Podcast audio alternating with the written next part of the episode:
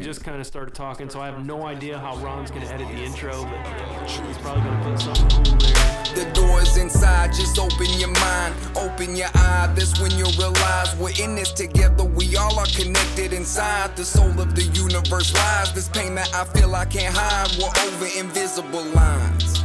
Channeling spirits divine, speaking through me and my rhymes. The soul of the universe cries. Deep meditations controlling my breath, control my desires. Awareness will heighten. I faced all my fears, looking inward while clearing my karma. My consciousness rises. I manifested my visions into physical things. I'm chasing my dreams. I took a step back from the world and focused on me. Blessings Yes, yes, yes, yes, yes, yes, yes, yes, yes. So right here's the sweet spot. Right there's the sweet spot. We got a 40 flap. Foldy folds, my Terry folds. I gotta show an ear too. Yes, Yeah, they want to see that ear. they want to see my ear. Show your ear. Show my 40 flap. Show your foldy flappy ear. That was really, really funny. it's so funny because uh, one of my buddies I met online years ago playing Rocket League, that, that game that I, I played pretty Uh-huh. heavily for a long time. He's the one that showed me that video over the internet the other day because we still keep in touch through Discord. So we get in Discord conversations sometimes. But so he showed me that, and that immediately reminded me of, you know, how we start, even just talking about it last podcast, just how we started, just being silly, you know, even though it was over the top silly, like it was still kind of just meant to make people feel good and laugh. Yeah, You know what I mean? that's so funny because when you was playing that, a part of me is sitting there thinking like, did we make this? You know what I'm saying? That's how Yes. close it was to reminding me of stuff we did. Right. I'm like, wow, this is so funny. Just in case this gets on the the the, the podcast, the, the version that we actually put out, that's the guy that created Rick and Morty. And I'm not a big like Rick and Morty buff, so I don't know the guy's name. I apologize, but he also made a song called Terry Folds. So, So, funny. It's so funny. You gotta you, have gotta go YouTube to it. You gotta What's it YouTube called? it. Terry Folds. Terry Folds. You have to go listen to Terry you have Folds. to listen to Terry Folds. Oh and if you're a Rick and Morty fan, you'll probably appreciate it a hundred times more than I do because you're probably already a fan of this guy. So I just thought this is funny. it's so funny. But I don't know. I think it, it ties in, you know, a lot of the, the music creations that's happening now are are feel good creations. And even though it was a different type of feel good back then, it was still based around the idea of like feeling good, make people laugh and I don't know. I really like how you said that because, you know, that's so true, man. Um, if you can make a song feel good, Right. because that's what I've been struggling with. Like I was kind of talking to you before we started, how I'm challenging myself on this song, especially that I'm working on now. But that's the challenging part is I'm trying some new things that I think will make people feel good by Right. hearing it. You know, right. uh, but it's challenging. that. But that's that's really neat. You say that. You know, that's multiple reasons I respect comedy is because when you laugh, it releases the good endorphins in your brain. But comedy is like we've had this conversation before. Comedy is literally the last profession where people will pay to just listen to you talk. Mhm. Like there's a lot of people that get paid to talk, like if you're doing a seminar, but that's different. Comedy attracts people that that go to feel good listening to people make them laugh. But uh, they're also some of the last people, along with musicians, that I feel like can speak truth to power. Mm. You know what I mean? Like they very can true.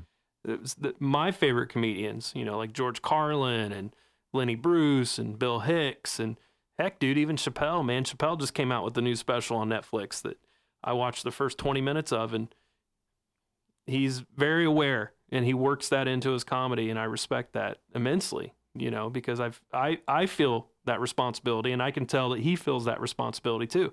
And it's not that everything he says is over the top conscious. Right. But he, he he's putting out truths. Oh, dude, he's putting out so many truths. I like a Dave Chappelle saying that says uh, something he's probably said in the last couple years.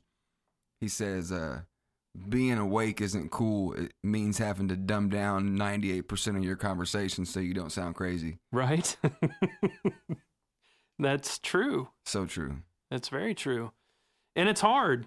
It's hard to, you know, I don't like the term woke, but it's hard to be aware and awake because they're the topics that that you end up having to look at a lot of times are depressing. It can, you know, eat at you over time, I think. So, It really can. yeah, it can. You have to take a break, you know, like we, I, we even talked about it in the last podcast, you know, everybody's level of information overload is different. You know, you have to you have to know your limits and you have to not get sucked in to think the world is a totally negative place because it's not.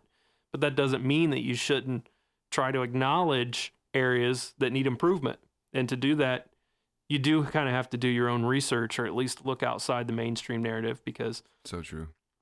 the, the so many things that are true end up putting people in p- positions of power it paints them in a negative light you know yeah man so it's been just a little over 2 weeks since the last podcast you've put out a new song since then and now you're working on another one Yeah. Um, it's yeah. I just put out a new single, and it's called "Let Your Conscience Rise," and I really like it. it's beautiful Um, I really like this one I'm working on right now.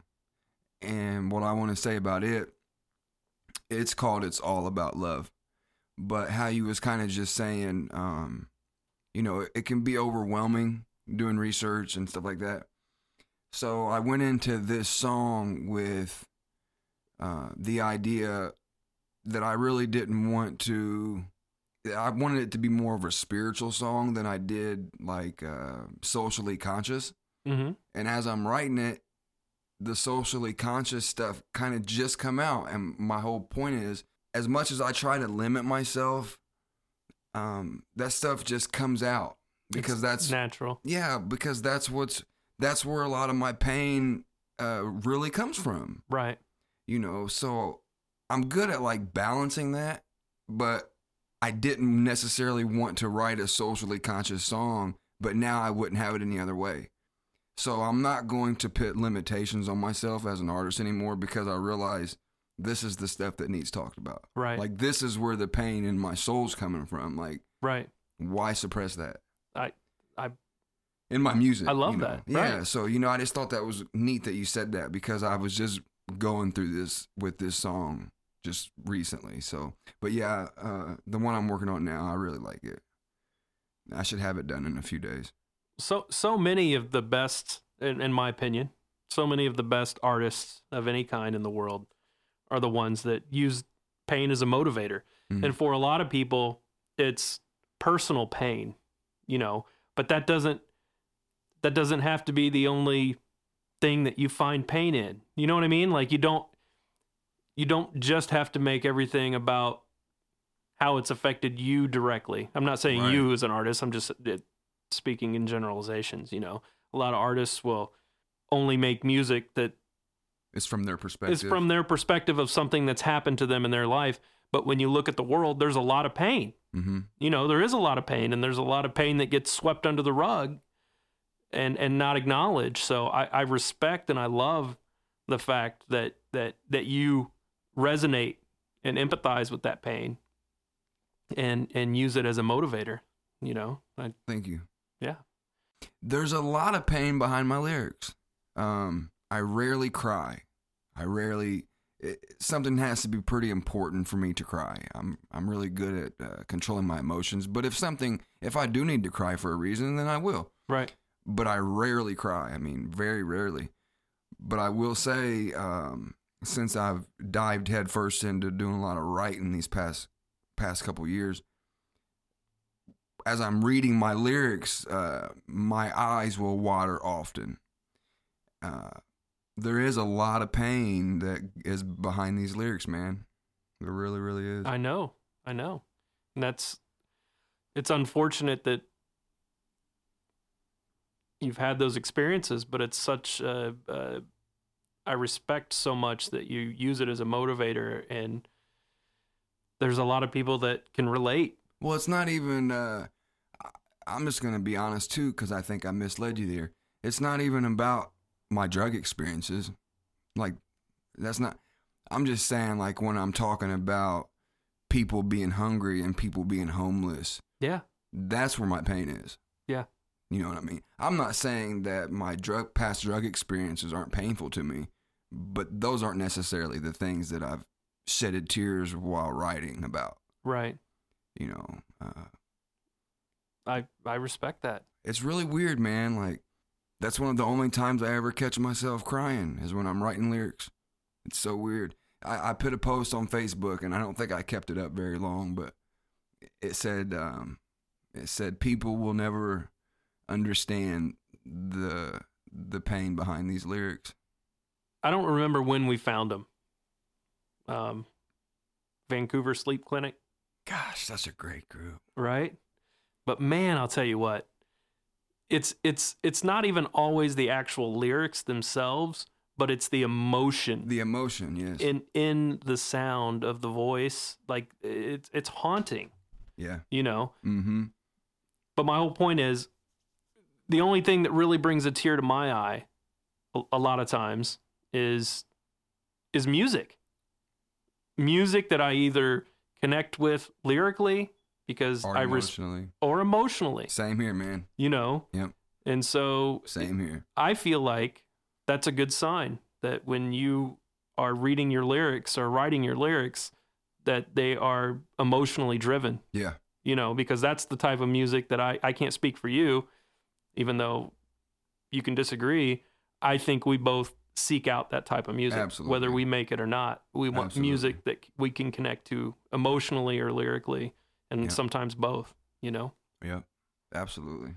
But speaking of amazing bands, we're going to see Tash this weekend, dude. Dude, I am so looking forward to going and seeing her. Oh my gosh, if you guys don't know Tash Sultana, You have to check her out. you have to look her up. I mean, she's just a great soul. Oh, so oh, and she's made she's made her own way. She there are very few rebels in in music, you know, that that carve their own path, and she's done it. I mean, she's Definitely. yeah, and she's put in the work. She's not just some up and coming corporate pop star. She's slaved. She's went homeless on the streets, you know. I mean, she's played on on street corners for years and has perfected her craft and and in the same aspect you can you can feel the pain Oh, in yeah. her music, you oh, know. yeah, that's like there are only there are less there's less than a handful of artists or bands that I would pay to see right now out of every artist that I know of in the world, and she's one of them. And Vancouver Sleep Clinic's another. Yeah, Not many people um, are worth my money right. to see. Not that I have money or that my opinion means anything. I'm just right, know, for what you for what I like. Yeah, there's Right. not many artists that I completely agree. You that know. are uh, just putting their soul into everything. It's so much, so much of it's just ego based bullshit.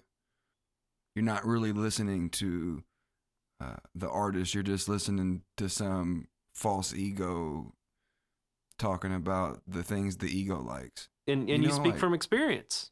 Well, yeah, and that's it makes it easier to see. yeah, there's a I, yeah, because I see it easy. Yeah, you're yeah, right. there's a lot of people that aren't that critical because they've never been that critical themselves. You're right. And that's how we've talked about previously in the in the in the podcast, uh, the last one. Once you start trying to cut out bullshit, you just start to see it everywhere. Well, you know, it's easy for me to break down because basically, um, I like I like the saying that that says, um, basically what it's saying is the point of music is to connect one's soul to to their to their true nature, uh, not entertainment. If I hear a song and someone's just talking about, I'm just so critical with music these days. Yeah. You have to be talking about some socially aware stuff or some spiritually aware stuff for me to even want to listen. Right. You know. That's that's exactly where I'm at too, and it's so it's so strange because I feel like we both kind of went through that phase together, but not knowingly. Right. You know what I mean? Like just in the last two or three years. Yeah, it's super strange. Yeah. I mean, it's it's cool though. I- Definitely it- cool. Definitely cool. You know, it's just it's just the evolution of the mind. Just becoming wiser right. about the things that I will listen to or watch. And I'm no saint, don't claim to be or don't want to be, but I'm just getting older and wiser. I think that's just a good way to put it. Yeah. Um, more conscious about everything I do. Right. And the things that you that you put in your body and a lot of people don't think about audio is something that you ingest. Oh yeah. But it is. It has an effect, you know. oh, it can make you sick, man. yeah. Really, literally. I mean, really, Yeah. really can. I mean they and and it's so it's so odd that so many things seem to be happening all at the same time like they literally just put out a report that talks about uh, fluoride in the water lowering the IQs of babies when mothers drink fluoridated water while they're pregnant. And the whole reason I bring that up is because that's ingesting poison. And- And a lot of people don't realize that the only reason that fluoride is in the water is because big corporations, it's expensive to, to get rid of to dump it. to get rid of waste, and fluoride is a waste. I think it said like seven thousand dollars a container Yeah, to to bury it, and now they're selling it dude. to to to cities. And here's the thing that doesn't make sense. It's one thing to debate whether or not fluoride has an, a positive effect on your teeth, and if so, feel free to buy fluoridated toothpaste. But this is something to think about. Most water that gets used in a home setting doesn't end up going into someone's mouth. Mm-mm. Most of it is used flushing the toilet, use uh, taking a shower, um, watering your plants. There's so many other uses for water that why would fluoride benefit any of those other uses? And then the other aspect is they've shown studies that show even water that's ingested orally, most of it doesn't even touch your teeth. Right. And their counter argument is some of it gets redistributed through your mouth through saliva, but it's a very small amount. So a very small amount ever gets ingested, and then a very even smaller amount ever actually touches your teeth. What's the point of putting an ingestible poison? Dude, it's crazy. You know? Let me tell you what stuck out about that video clip that you sent me Yeah. yesterday, I think. Day before maybe. Um it was a doctor that was saying this. You're, they tell you to use a pea size amount of toothpaste um, and not to swallow it, and that if you do, contact poison control. and in that pea size amount of toothpaste, it was either a quarter of a milligram or a quarter of a gram. I don't remember his exact numbers, um, but I know it was a quarter. right. Let's say a quarter of a milligram. So in a pea size, there was a quarter of a milligram of fluoride. And then he held up a cup and he said, This is Chicago tap water from the faucet. He said, There is a quarter milligram of fluoride in this cup of water right now. It's been tested. Wow. So the same amount was in that cup of water as was in the pea size. And who uses the pea size amount anyway? I Right. probably use five servings if that's the case. Right. So that means there's a gram uh, in my mouth when I'm. But my whole point is, is he was like, so they're telling us to contact poison control if we swallow this pea size amount, but they're forcing us to drink this water. Right. That's really weird. It's really weird. It's very, very, very strange, man. It is. It really. and re- for a long time, people would get written off as a conspiracy theorist if they brought up Oh, concerns. well, pe- people are still writing uh, people like us off, At Right. the- a- even at this point right now with the fluoride situation. Right. There's there's a ton of people that don't even believe that the fluoride's even in the water. it's like, are you kidding me? The- yeah. Wow. It's really weird, bro. Yeah. It's really, really and, and, weird. and I don't know the history, so I'm going to butcher, butcher this a little bit. But when they first started putting fluoride in the water, it was up to the local administration, city administration, that decides um, what level got put in. And I don't remember how many parts per million it was, but they, since they've started put fluoride in the water, they've had to reduce the amount in the water because people keep proving that the amount that's in there isn't safe. So it's not even like a new thing if you if you just research online, it's not some weird off the wall, non verifiable information. There are actual mainstream articles that talk about local city ordinances where they've had to reduce fluoride in the water because it's unsafe. And now there's actually mainstream studies that are coming out that show that women that drink fluoridated water when they're pregnant, it has a, a negative effect on the IQ of the baby. Like Yeah. that's not debatable. That's scientific proof now. It So was saying like 3.7 points per something the amount of time it's been. I can't remember. yeah, I can't either. that was a cool video that you sent. Yeah, it's a good one. It's a YouTube video that's basically uh, it's a nine minute fluoride video. I can't remember the, the title of it. Maybe we can link it in the YouTube description underneath this video or something. you. Okay, Ron's looking it up right now. Uh, it's uh, the video title is "Proof the Government Poisons You with Fluoride in Nine Minutes." And We- and this can- isn't just we can link it. this isn't just people like us sitting in a room talking about Listen. it. These are these are legitimate newscasters and doctors, different clips going back and forth, having legitimate mainstream discussions. Because there are a lot of people that will immediately write any idea off if they can't find it in a mainstream news source. And so this is this is all that video is. This isn't some some guy making a claim in a house. These are legitimate conversations with people that have knowledge in these fields, basically. So Well, the ba- here's the bad thing to people with closed minds.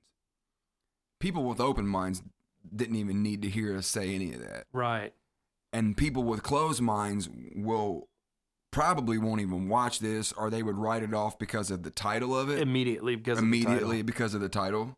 They want to, you know, or or they'll say stuff like, "That's not a real doctor." How do I know that's a real doctor? I mean, though there there are people that just that just won't change. Uh, it ain't even about changing your thinking. It just aren't open to new possibilities of anything. won't allow new information. or they're so Yeah. invested um, in this government that that they stick up for the system. People will fight for the system uh, blindly. right, You know, right. that's the scary thing. It is scary. I, I, I know a couple of them people. You know, it's just it's pretty. I know a lot. Yeah. Well, the more you get invested in a system, and you have to imagine this too from a perspective. And I'm a new father, but imagine having a family of four or five kids. You've worked at a job that you haven't liked for most of your life to support your family. You've saved. You've saved money for college. You've participated in their school functions. You vote in local elections. Like you get invested emotionally, politically, financially. And the more you get invested in something, the less likely you are to acknowledge Right. the negatives, you know? And I understand. I, I completely understand. And honestly, the first part of breaking that barrier is trying to get rid of the negatives in yourself. And, and I don't mean this negatively, but I mean I think a lot of people don't really think about themselves that way. They don't analyze their own behavior. They don't look at they don't look at themselves objectively that's and- very true. you know and, and once you do that once you face yourself and you really start to cut out the bullshit like we talked about in the previous podcast it just becomes evident everywhere. And i don't know how else to put it but honestly that's that's what did it for me. You don't even look for stuff. It just slaps you in the face because once you start trying to get rid of it you just see it everywhere. And it's like it's just blatant. The hard part for that for a lot of people, I think, and which is also understandable because people are busy, working, kids, and, and everything else. But to reach to reach that level um, mentally takes isolation, yeah. And a lot of people just can't afford to isolate. right. for you know i think i think to isolate um for you know x amount of time from from everything it's just something everyone should do. Yeah. You know? I agree that in a lot of cultures they have like coming of age rituals for for people when they hit a certain age where you know I mean even just as a as a as a, an example that a lot of people can identify with you know the bar mitzvahs in the Jewish religion you know there's there's an event you know and I think it's 13 when you hit 13 now you're basically a man and here's a celebration to to acknowledge that you're that you're about to go out into the world and you know, Western culture doesn't really have that. We co- we coddle children. We we we do not give them responsibilities at a young enough age to where they feel like they're going to go out into I mean you're you're basically telling people you're not legally liable for any of your actions right until you're 18 like your parents can be prosecuted and there are exceptions for violence and stuff but generally children are not responsible for their actions their parents are until the day you hit 18 and then it's just like oh now all of a sudden you can go to prison. You can hmm. die for your country. You know it, it, it goes from one extreme of no responsibility to the exact opposite extreme of complete responsibility. And there's no and I, every family's different. There there might be some really good parents out there and families that do try to transition their kids in but for a lot of people in our country that's not the case you know? It's just a, a no responsibility to complete responsibility and so I, I I just feel like that's something that was lost over time in the system that we're in is some sort of uh, cultural tradition that prepares people to go out into the world. I know there's like uh, some native cultures will do like uh, peyote, Yeah, you know, and stuff like that. Yeah. As an example, yeah. I may be wrong about the peyote, but that's the kind of um, I'm pretty sure you're right. when they hit a certain age. Yeah, I think know. it's like 16 in a lot of the Native American cultures where they'll get together with all the males That's interesting. in the culture and they'll stay up for two or three days on a, on this spiritual peyote journey. yeah, that's interesting. Yeah, it is very interesting. Very, very interesting. Yeah. But with all the stuff, man, that's been happening, so you have like uh you have like the the the, the fluoride thing, the the new 9/11 uh, World Trade Center 7 The- report came out today just a few hours ago. Did we even ever talk about um, how the that small New York commission is calling for a is making history by calling for a new um, Investigation. investigation? Yeah. Uh, like fire commissioners, like literal fire commissioners are yeah, making history by requesting a new investigation. saying that they're claiming that it was ex- explosives. Yeah. They're you can watch the courtroom session. Yeah. Interesting, man. It's very interesting. And and and the the report that just came out today was on a on a different topic, but the same event. You know, World Trade Center Seven was a was the only skyscraper in history to ever fall, according to the official report, due to fire only. It was a, a building that a lot of people don't even know fell on 9/11. Uh, was not hit by one of the airplanes. Um, supposedly, some debris had fallen onto the building and got inside the building and caused fires. But when you watch the building, and there's a lot of there's a lot of uh, misinformation on both sides, so it's hard to unless you spend a lot of time trying to filter out the bullshit. It's hard to just go to some random website or, or, or YouTube and try to find someone that's being objective without pushing a narrative, whether it's for the mainstream Right. narrative or whether it's for, you know, the opposite side. But this uh, group that just came out with this report today is a group of engineers that basically said that it was impossible for the building to fall the way that it did because of fire. And they said that the only one of the there's they listed I think you said because you looked over the page a little bit more than I did. I You think said I, they had three different. I want to say they did three different uh, simulation tests, Okay. and I want to say that I didn't see anything about the third one. Maybe they haven't released that yet, or I just didn't read far enough into it. But that the first two were absolutely uh, no way that fire. Right. Well, they said that the columns ha- would had to have given out simultaneously for the building to fall that way. And, And this even- is the Institute of Northern Engineering, if anyone Right. wants to know. Good. Thank you for remembering that. I was going to pull that up on my phone. Um, but yeah, uh, that's just that's so interesting to me that it's almost two decades later, and you just now have official So weird, man. people. Yeah, It's really weird. It's I mean, it's weird. it's really neat that people's finally uh, feeling comfortable enough to put this information out. yes, But why did it take this long? That's just really strange. it Man. is really strange. You know, really, it is. This should have been the first thing that would would come out about something like this. Right. Well, so many people, there's an emotional response that you have. Like, I remember I was on Facebook at the time when they basically um, were touting war because of of 9/11 and people's emotional response was they wanted revenge. You know, it wasn't a logical, thought out, rational response. It was uh, it was manipulating the public to to get their permission, basically, to get their support for a war, multiple wars over time that shouldn't have happened. The sad thing is that's most likely what happened, bro. That's Right. so crazy, man. Right. You know, that's just sad. It is really sad. And there are a lot of there were a lot of freedoms that were lost because of 9/11. I mean, and they name it they they name some of these uh, things uh, loss of freedom laws like the Patriot Act. Like how can you be against something called the Patriot Act? Mm. But what a lot of people don't realize is the Patriot Act, and it's hard to say this because people are going to think that you're picking one side or the other. I'm not a Trump fan. I'm not a I'm not a politician fan. I like that. I'm not a politician fan. You know what I mean? So I'm not picking sides when I say this, but look it up.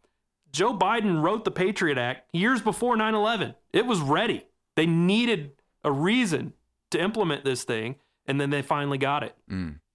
And he doesn't deny it. He brags about it. I mean, you can get online and look it up, man. So they had this Patriot Act that takes away so many freedoms. They had that. Well, then they also have what's called a constitutional free zone.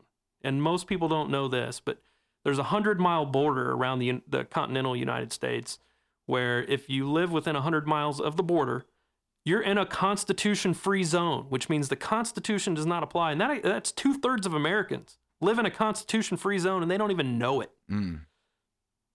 This is uh, look it up. ACLU's website. They they they've been fighting against this thing for a long time. There's so many aspects to these events, and I you know I don't like to speculate. Not that I won't speculate, but I don't like to to put speculation out there because for a lot of people that don't necessarily, it's hard for them to take in facts, let alone speculation. Right. So, you know, just there's a lot of people that would hear these facts and think, well, that's not true. No, it, it's true. Like Yeah. these, this is this is literally what's been going on. You know, I think it's great that that that commission did come out. Now I haven't really paid attention to the impact that they made. right? Have you? uh, it, I mean, I don't think they've stopped, Because it's it's going to take a lot to really get another investigation Yeah. happening. and it's going to be hard because People They- that are in charge still are probably corrupt people. You see, Yeah. I'm like Yeah. that had something to do with that. So oh, absolutely. I mean, just look at Rudy Giuliani. You know, he was there in New York at the time. I mean, he's still completely invested. Yeah. so many of the big players that's that's the problem with having career politicians is you get people in there for so many years and they get in bed with these corporations That is a problem. it, it's a huge problem because these corporations have revolving doors for these politicians that basically do their bidding so once they decide to leave politics they go and they get a special job working for these corporations where they really don't have to do anything Right. and they make a ton of money. And it's a revolving door both ways. It's not just politicians that do their bidding and then go work for them. There are people that work for these corporations and then get out and get in the government.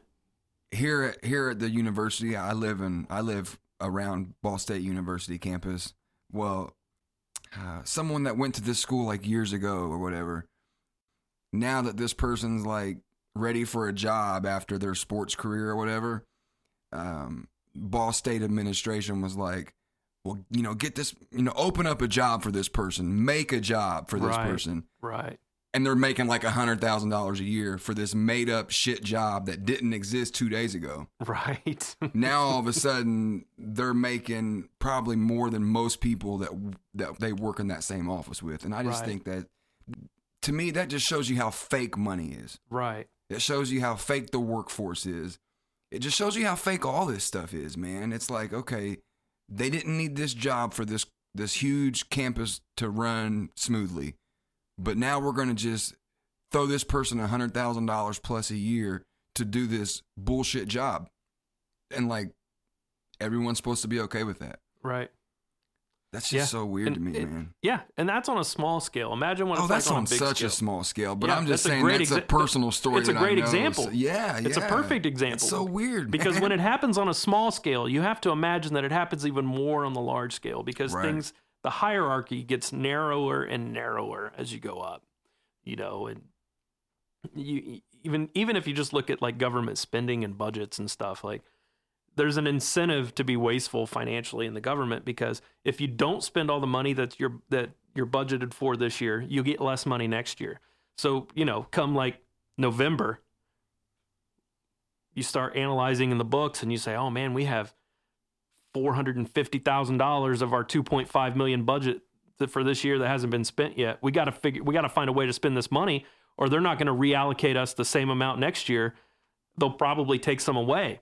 And they don't want any of their money to go away. They want to be budgeted more. And it's like this for for every area in the government. They want budgeted more so they can hire more people, so they can get a bigger office or you know whatever it is it, it- everything wants growth whether it's the government or corporations they all just want constant growth and that's unsustainable so you know, unsustainable. it's unsustainable Yeah, it really is. You know, when you want growth at that at that rapid of a rate, that lets you know they're not thinking anything about uh, our future. right You know, they're not thinking anything about our children or our children's children. That doesn't even cross their mind when they're coming up with all these ideas of how they're going to run the world today. Like, that's the problem. You know, That's- you have to think about the future, man. yeah you do You have to, like you said, that's just not sustainable. no Uh, There's there there comes a time where we're not going to be able to produce all this plastic or all this steel or all this oil, you know, at this rapid a rate. And I I, I think we're approaching that much quicker than most people realize. yeah and and even until that happens all of those things cause pollution so So much. plastics take so long to break down and they end up a lot of times in the ocean like if you just go look up plastics in the ocean you see these little plastic pebbles and these fish think it's food floating on top of the water so they eat it and they get sick and then they start floating on the top of the water about to die and then the birds come down and eat the fish because it's easy prey they're sitting there floating on top of the water about to die so now the birds get sick Damn. I mean, it's a it's an ecosystem, and, and none of these people care about any of that. You know, there's a financial incentive to not care. You have these uh, CEOs of these corporations that are there for a limited amount of time. They get traded around like football players, and they're legally liable. A lot of people don't know this. They're legally liable to turn a profit for the co- for the company. So, if you as a CEO go in and you don't do what's best for the shareholders, you can be prosecuted. Wow. That's really strange. Yeah. So there's a, a short term there's there's a there's an incentive for short term financial gain because you're not going to be there long, so you don't care what's going to happen in five years. You know you're only going to be there for a year, and you're going to get traded to another team. You know, just like a football player, you're going to get you, this is your stepping stone. You're going to go work for Avon, so you can move up to Reebok and then move up to whatever corporation after. You know, it's just like you're just trying to climb this ladder, and and as long as you can show that you had growth while you were there, that's You've done your amazing on your resume. They your want you. You know. Back to the, when you was talking about the plastic being uh, super, you know, causing a lot of pollution. Right. something that I like that I heard. Why I like to watch those um old ancient Egypt documentaries and Yes. stuff to see different perspectives. Yes. And there was uh, someone on there. A lot of people think that there was advanced civilizations. Yeah. A lot of people don't. Right. So one of the guys that was suggesting that there was an advanced civilization, um, well then someone rebutted and said, "Well, we haven't found any remains of plastic. There couldn't have been an advanced civilization." And the other guy answered back and said something to the terms of was like, "Maybe they was just smart enough not to use plastic." you know what I'm saying? And that's so true, dude. Like seriously, Pe- like People always assume that any other uh, technological advancement would go the exact same route that we have. not true. Not true. Not true. Whether it's because they research differently or because they realized the possible negative outcomes and chose not to do it, there's a million reasons why they could have been advanced but not shown the same signs that we have. Right. You know, I just yeah that that stuck with me. that know? was yeah, that's that's such a good example because it's so true. people's mind scopes of what advanced and technology is is so narrow because they only see what's in front of them and they've Right. never tried to imagine a situation where things could have happened differently. You know, and we don't know. Anything's possible. You know, It really is, especially when you're when you're trying to break down stuff about ancient Egypt. You have to Right. almost say oh, anything's possible because we still can't reproduce that same model right now. right? You know, And with and even if they tried, it would take so much technology and it would take so long. oh, th- listen to how long I. Heard, I'm gonna get the numbers off a little bit, but I know I told you this at Walmart one day in the parking lot, but um, I had just watched this ancient Egypt documentary, and Graham Hancock was saying there might be what estimated over one or two million stones, Right. big blocks on that one pyramid, Mm-hmm. a lot, regardless. Yeah. And he said that yes, we could do that today with cranes, but that it would take two cranes per stone, and that it would take a week to set the cranes up correctly. And to move one stone, it would take one week just to do one stone Right. with two cranes. And I wonder if they could even do it to the same level of perfection because there's so many. Well, he wasn't. I don't. I don't think he believes that. He Right. was just saying to actually move Right. the stones. You know what Right. I'm saying? To Right. just to just to move them that it, that is possible. But yeah, that's the that's the next thing is how did they get them that straight, Yeah. that aligned? Because when you're dealing with that many stones, um, the smallest fraction off throws the whole the whole pyramid off. Yeah. You know, there's no there's no room for error. No. At that point, you have to be. That's the amazing thing about the pyramids. You know. and and I've watched a few of these documentaries with you, and I love them too. And I remember one of the things that uh, really struck me watching these documentaries is uh, a lot of these pyramids were so far apart from each other, but they used the exact same. Uh, Coordinates and they well, they were along uh, uh, similar coordinate lines, but as far as like they would use oddly shaped oh yeah, stones. They had they had almost a, a pattern of some sort. Yeah, it but was they were.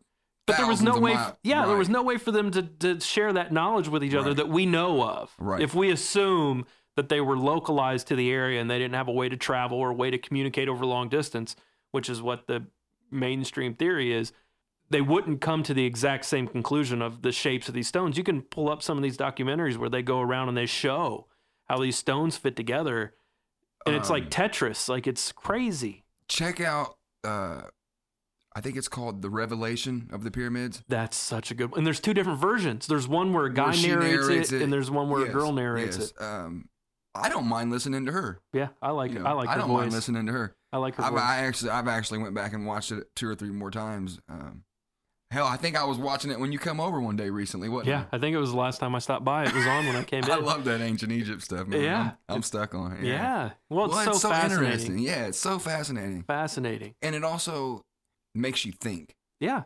because you're like, how did they do that? Like you start, so it just it's a it's a good uh, brain teaser Right. in multiple ways. You Right. know, just it's a good way to think outside of the box too. Yeah. You know, I have so many theories on Yeah. on ancient Egypt because I just there's no way to to know. You know, So, what what are you? Do you want to talk about any of them? Like, what do you or at that point I'd probably sound crazy because I just thought so much off the wall stuff and hearing Yeah. different perspectives. You know, Yeah. I mean, I don't have anything that like necessarily sticks. You know, I don't know if uh, humans made them or if something bigger than us made them or I just I don't I don't know. You know, I don't know.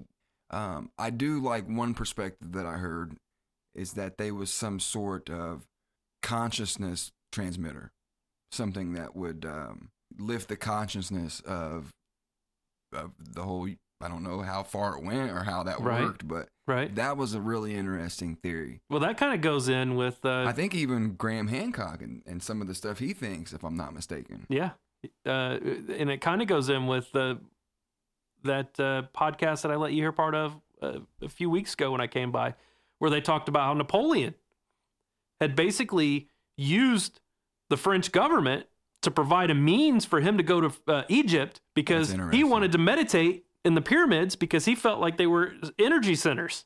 But bro, how weird is that? That when I was when I come back from the halfway house and moved in with you for those couple weeks.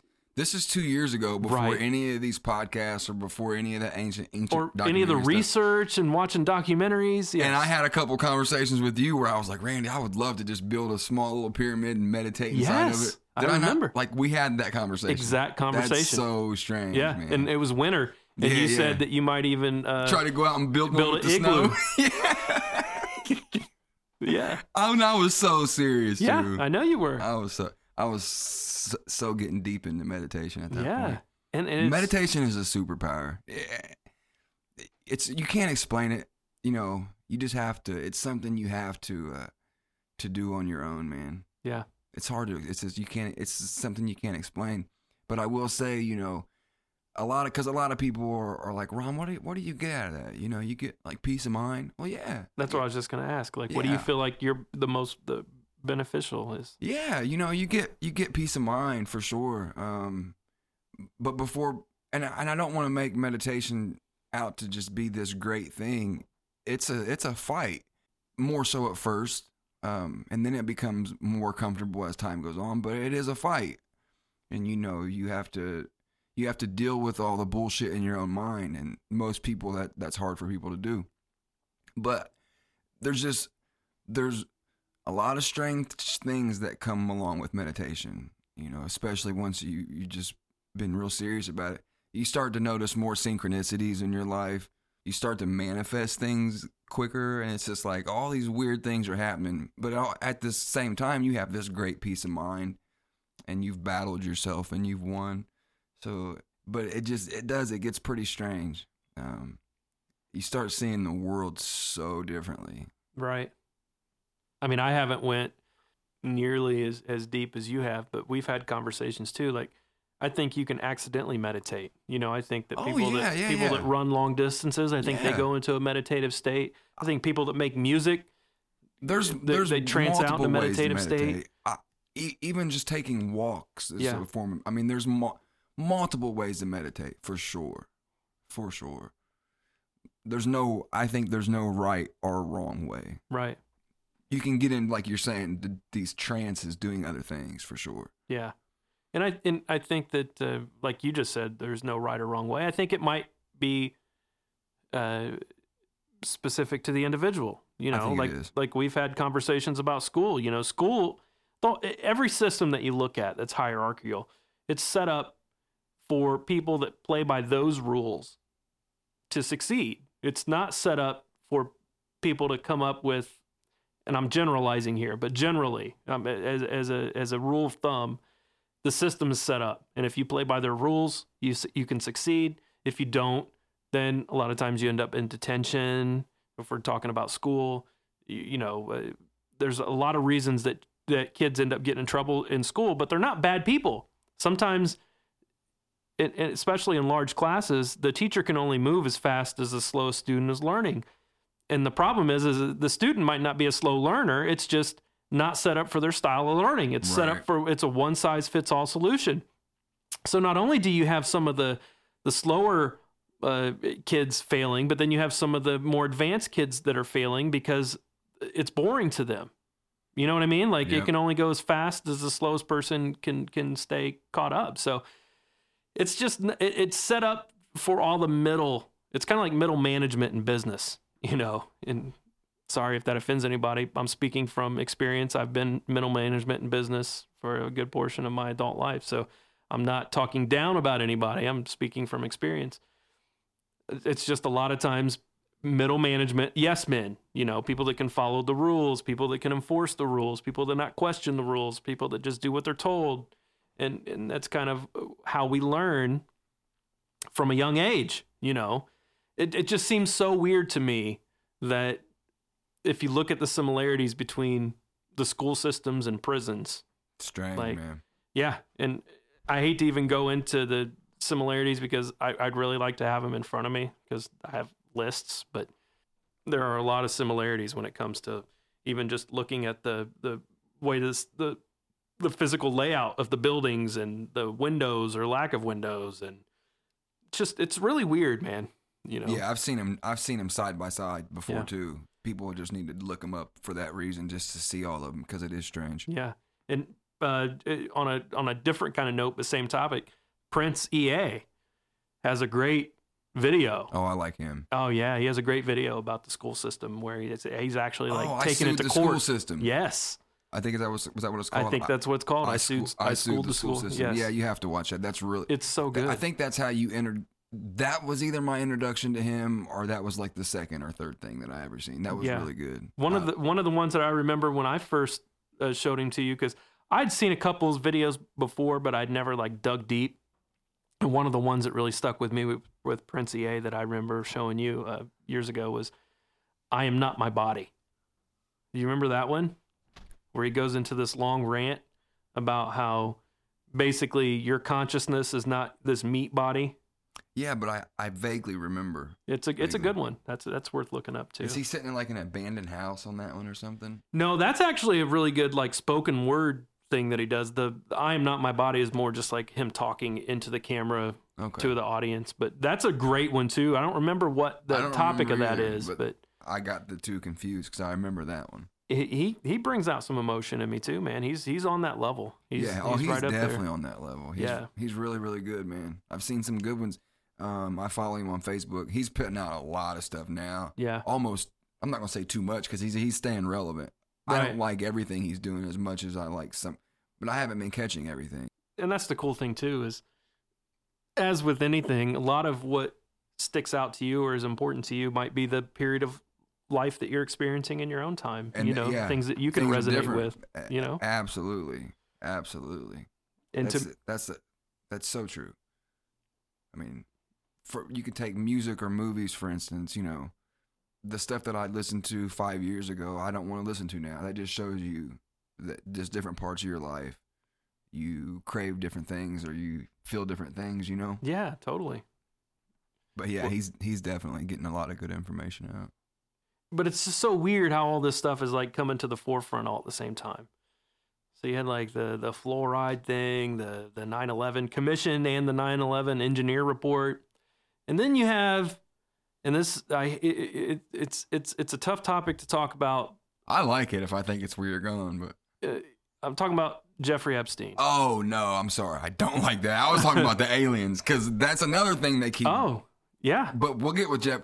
But yeah, I just had to. I had to interrupt you on that. No, that's nothing that I like. Shit, that Yeah. dude is crazy. that was a good up. guess though because the Area 51 is that what you were talking about? Well, The- you know how you said that they're just coming out with all these things, and yeah, well, you know, before the Area 51 thing, yeah, you're right. You're they right. were coming on with the news clips where they were bringing up uh, that you know actually showing actual footage of what they're saying these air fighters uh, Yeah. were, were chasing aliens and they're showing this on the news and it's just really strange it was so strange to me that people wasn't talking about it right. I figured I would get online and the internet would just be going nuts because a a, a, a well-known news station just aired with and that not only did they air it but they was actually interviewing the actual jet Yeah. fighter pilot Yeah. or fighter how do you say that word fighter that's such a weird tongue twister Say Fighter it pilot? five times really fast. no way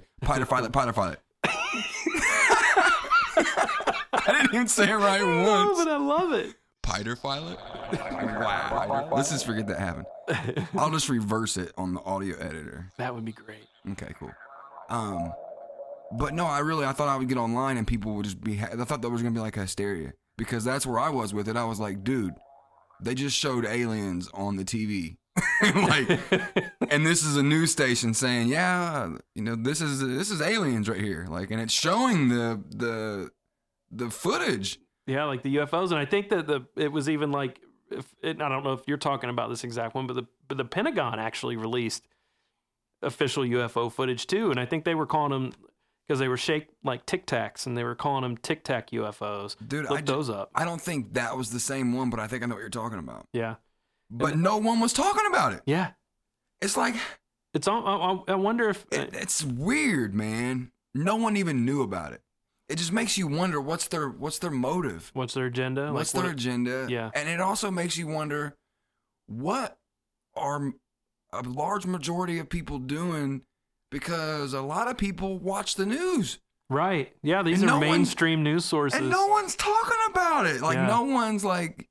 So it's just like, is that something that are, are people not talking about it? And this is old. This was like a year ago. That Right. I'm talking about. You know, maybe maybe in a little longer than a year, and it's still not being talked about very often.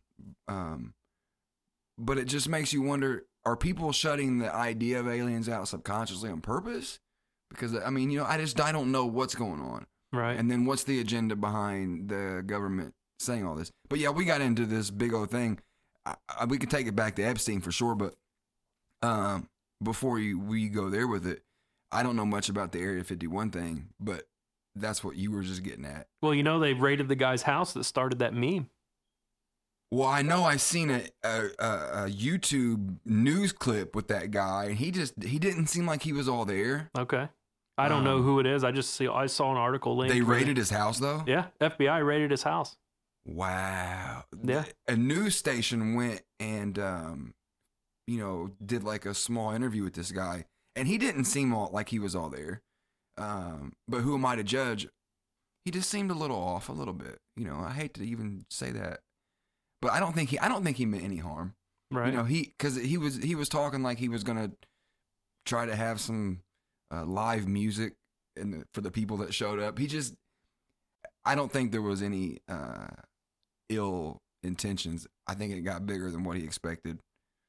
But no, I was not so aware big. they raided his house. yeah. So I- what happened with that? Like, do you know? I didn't really like look into it much deeper, and it, I'm guilty of what I complain about a lot of times is people reading the headlines of articles and not going into the Yeah. article because that's one of the things that I did. But I, I look at so many things. Like I try, it, not that I'm not interested in the Area 51 uh, meme, but it just always it wasn't something that attracted me necessarily. right. It- Yeah. I don't know. I just it attracted me for like one day. I just wanted to know. I found what, it interesting. Yeah, I wanted. I wanted to know what was going on with it, and then one day I looked up like maybe three or four videos on YouTube, and I haven't went back to it since. Yeah. I just wanted to know what the talk was about it. Yeah, yeah. I find the phenomenon interesting. I just, and not that I, I don't think that the government could technically or theoretically have found alien technology or, uh, Alien Whatever. itself is just a weird word too. well, it is because it's basically just foreign. I mean, It's- that's exactly, It's and just that's foreign. that's where people get it wrong too, because just to say the word alien, a lot of people will think about that very weird. But like you said, it it is just foreign. They think maybe uh, it Doesn't has even- to mean extraterrestrial or yeah, something. it doesn't even. You, when, when I say alien, it doesn't even have to mean an actual being. It Right. could just be a device or Right. something that's just unknown in general. Right. You know, so that's it's a it's it's a touchy touchy subject. Well, it is because there's so many secretive things in the government anyway. I mean, there's in that. Here's the other thing. There's so much. I've been I've been researching the CIA for a really long time. Uh, probably the last four or five years. Um, I'm not a CIA expert, but I try to keep up um, with a lot of things that have come out, and it's so strange to me how how much of the stuff that I looked up years ago that people would these are facts, things that people would write you off as a conspiracy theorist for, are now coming out into the mainstream, Mm. like MK Ultra. You know, uh, there's a four-part mini series on the History Channel about the CIA running drugs in the '80s and basically starting the the drug epidemic that we have now. I mean, Wormwood on on on Ooh, Netflix. that was good. That was really good, man. Yeah, that people should watch Wormwood. Wormwood was good. Was that about the LSD? Yes, Yeah, Wormwood was good. it was about the scientist that, Yeah, that died. Yeah, That was interesting, man. and his involvement with the CIA. Oh damn, yeah, that was a good, but it was yeah. People should definitely watch Wormwood. It's really good. Yeah, uh, was- it, it, it's different. It's it's got a different production style. I I personally enjoyed it because yeah, because it was documentary slash. it was documentary slash reenactment. Yeah. But the the the guy narrating the story, it was the son of this uh, scientist that worked with the CIA, um, that died mysteriously by either falling, jumping, or being thrown out of a window of a hotel. And so he's been on a mission for like the his son has been on this mission for like the last 45 years to find out what happened to his dad and it, it, it, it's a great story. It was. There's even a really good I don't want to say twist, but there's a surprise ending uh, that I don't want to give away, but it's worth watching until the end because there's. Uh, We got to talk was- about this after the podcast because I don't remember the end. You're gonna have to. Remind Oh, really? Yeah, Okay. Yeah. Okay. After the mics are off, Yeah, because people definitely should watch it. That was a that was one of the better things. I haven't watched a lot lately, but yeah, that was that was one of the one of the better things that I that I have watched lately. Yeah. And there's, and a lot of people don't know this, but when Bill Clinton was leaving office, one of the things that, uh, uh, it's called a, a executive order, Mm. basically. I'm pretty sure it was an executive order. He made, uh, basically put out an executive order that said all of the different um, intelligence agencies that work within the government have to release all unclassified, declassified documents to the public to be available to the public. And they said that they had like a five year span. The, the number I might be butchering, uh, you can look up the articles that, that they talk about. I don't remember how long of a time they had. So basically, everybody complied and made it accessible. Uh, oh, this this is interesting. yeah, they made it accessible except the CIA. What the CIA did is they found like a little loophole. They found one library in, in Maryland and they put all of these documents on a computer in the back room that nobody even knew was there. So technically, they met the requirements of releasing it to the public, but it was this small town. I don't even remember how many thousands of people were in this town, but it's a really small town I'm glad you're telling this story. in, in a room that nobody even knew existed really in this library. And so a, a, guy online found this out and, and he went and he thought, I'm going to just make copies of all these files and release them online because all the other intelligence agencies had their files online. You could go to their website and, and, and look up these files. This was 25 million documents the CIA had at this small library in Maryland. And so this guy thought, I'm going to go with a portable hard drive and make copies. Well, he he he goes, and they won't let him take digital copies. They were like, you can only take printouts. And so then he thought, well, I'm just going to print everything out and scan it and release it online so people can have this information. He started a GoFundMe, and it was going to cost him like I don't even. I'm I'm guessing on the number here. You can look this information up, but it was going to cost him like three and a half million dollars or something to print all these pages and he starts this GoFundMe. And in the middle of the GoFundMe, the CIA decides to release all these documents on their website. So a lot of people don't know. There's like, at this point, I want to say close to 50 million unclassified and declassified documents on the CIA's website that's searchable. You can go, you can type a search term in, and it'll look through all these documents and pull you up a file if it finds that word. And there's people that have been digging because this is fairly recent. This was just like within the last two years. And and one of the things, one of the documents that got released that me and Ron really got into, and I think we brought it up on the Oh, last man, podcast, was the Gateway, Project, Project or the Yes. Gateway Experiment. the People- Gateway Experiment or Experience. I can't remember exactly what it's titled. It's some interesting It's stuff. in mind blowing, man. It's Mi- it's really kind of what fueled, I think, some of the meditative uh, paths that you were on at the time, because they they had projects where people would remote view uh, different areas on the planet and on on Mars, like accurately. Like these are documents released by the CIA on their website. Yeah, Look really this strange. stuff up. It's so wild. You can you can and the Gateway ex, uh, ex, experience is still online. Well, I'll you tell can- you, we're just gonna have to um, put a link to the Gateway Experience Okay. f- under the the Under the YouTube video. Yeah, yeah, definitely. Okay. Yeah, definitely. We should definitely do it's that. a go-to on my computer anyway, so we can get it real quick. Okay. But Yeah. Uh, but there's all kinds of documents, man, and people haven't even went through them all. There's so many. It's it's fascinating to just get on there and look through stuff. I mean, a lot of stuff's been redacted, even though it's been released. But there's a lot of diamonds in the rough that people haven't found yet, and they're still digging. there's Uh, some interesting stuff that I've seen on there, man. Yeah, it's so weird. and it's man. just at that point, it's undeniable. You're getting declassified paperwork from a government website.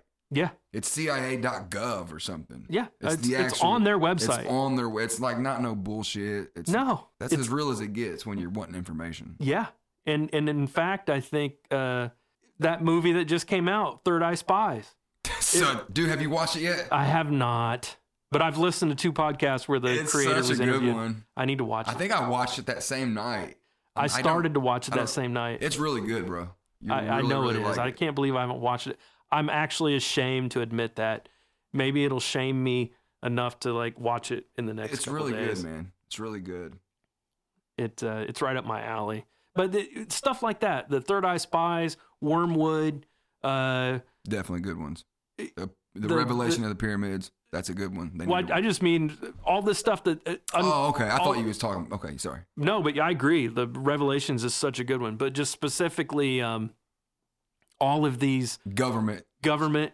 shows. What about the um? What was the other one? The Oh, the movies, the series. the series. so like the, guy Waco that- series, the bomb series. the and they had the a lot of- Unabomber Ted yeah, Kaczynski. A lot of people lot don't of- know.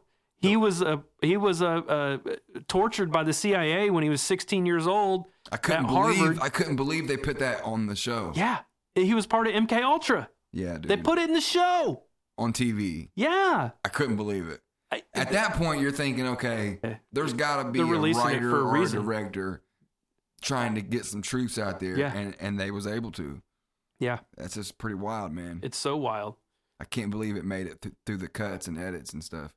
Uh, I travel online with a lot of open-minded people that look for uh, new information and maybe uh, mentions that go unnoticed or correlations that go unnoticed in in miniseries or TV shows and stuff. And do you remember that movie called The Dark Crystal?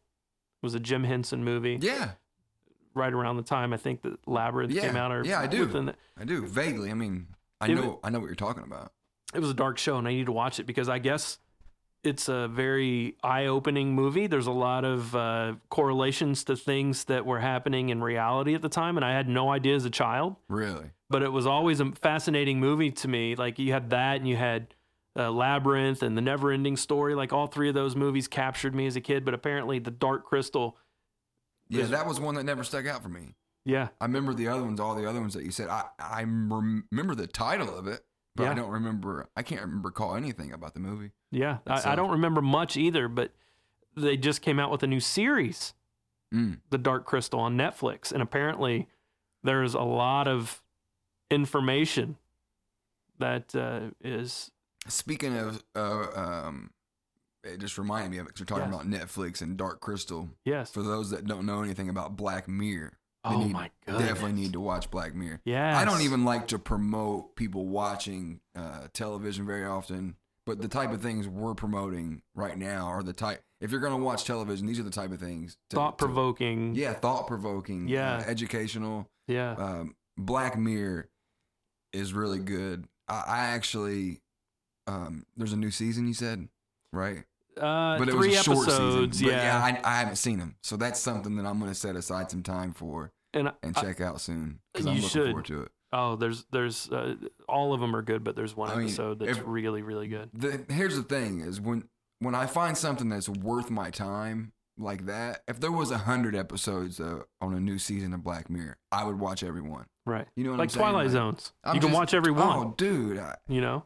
Twilight Zone is one of the best shows ever created. And when I say Twilight Zone, there's so many different remakes, and there's um, the in color ones, and then you got the ones where what's the guy's name? Forest Whitaker. Forest Whitaker. Thank you. Uh, and those aren't horrible. They're not great. When I when I mention Twilight Zones, I'm talking about the old original black and white Rod, Ster- Serling. Yeah, Rod. Sterling. I always want to call him Sterling. I do too. yeah, but I always, yeah, that's the ones I'm talking about. The black and white originals. If talk about truths uh, spoken to power and Yes. it doesn't get any. I mean, doesn't get any better than that And for the time. for the time, especially. Oh my goodness. Look past the cheesy special effects. Just look off. Look past that. Right. You gotta. There's deep messages in Yes. every single Twilight Zone. Right. Deep messages. I Right. mean, It's just like it's the same thing with music. Like listen to the lyrics. Don't focus completely on the production quality. Don't focus that's true. look at the meaning. And it's it's like that with with the Twilight Zones, man. There's you're you're so right. You're so right. Because when I was telling you, like Randy, man, you know the the album I just put it out a month ago, and it, I, I I could already remix and master it so much better.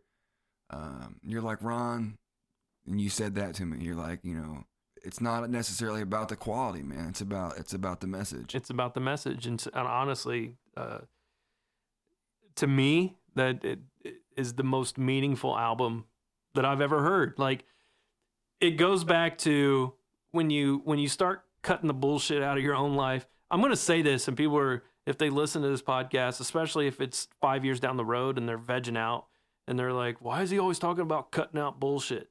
Because I'm serious, dude. It affects your life. Like when you start so cutting- true. when you start cutting out the bullshit, like you don't want it. You don't want it in your politics. You don't want it in your workplace. You don't want it in your personal life. You don't want it in your music. You don't want it in your food. You just start cutting it out. And that is no bullshit music, dude. Thank you. That is no bullshit music. it's challenging. I don't know how to you. say anything else other than Thanks, that. man. I'm very spiritual, so I feel as that I'm being guided by the universe to do this music. You know, it's tough because not many people are hearing this music right now. So that there's a part of me that's like, man, you know, I, I know that there's this great message that I want the world to hear, but then the counter side to that is, well, it's f- it's forever. Right. So you know, if people aren't ready for this music for 50 more years, Yes. you know, it's like it's like what you know, someone can dig up this album in a hundred years. yeah. You know, Well, and it's part of the collective now, it's man. It's part And- of the collective. Uh, the thing with the collective conscious it's changing at a more rapid pace than what we have any proof to ever say it's changed this fast in the past so now you can share and distribute information at a level that we don't know has ever been possible before you know it may have been but we don't know there's there's not a record that we can see In, that in shows our that time of being alive, definitely. in our time of being alive. Right. But you have to imagine too that if if if a, if a cataclysm happened or World War Three or our planet gets taken over by aliens and our technology gets destroyed, if a new civilization rises up and they take a different technological path, all of our digital media may be obsolete. They Mm. they might they might they might pick up these objects and have no idea how to that there's even information inside of them. So true. I mean, if if if if your te- if your society takes a completely different technological path and you find an old thumb drive, you don't know what the heck that is. You're so. that's very true. You know what I'm saying? Well, and here's a not to cut you off, but here, No. you know, um, crystals can store information.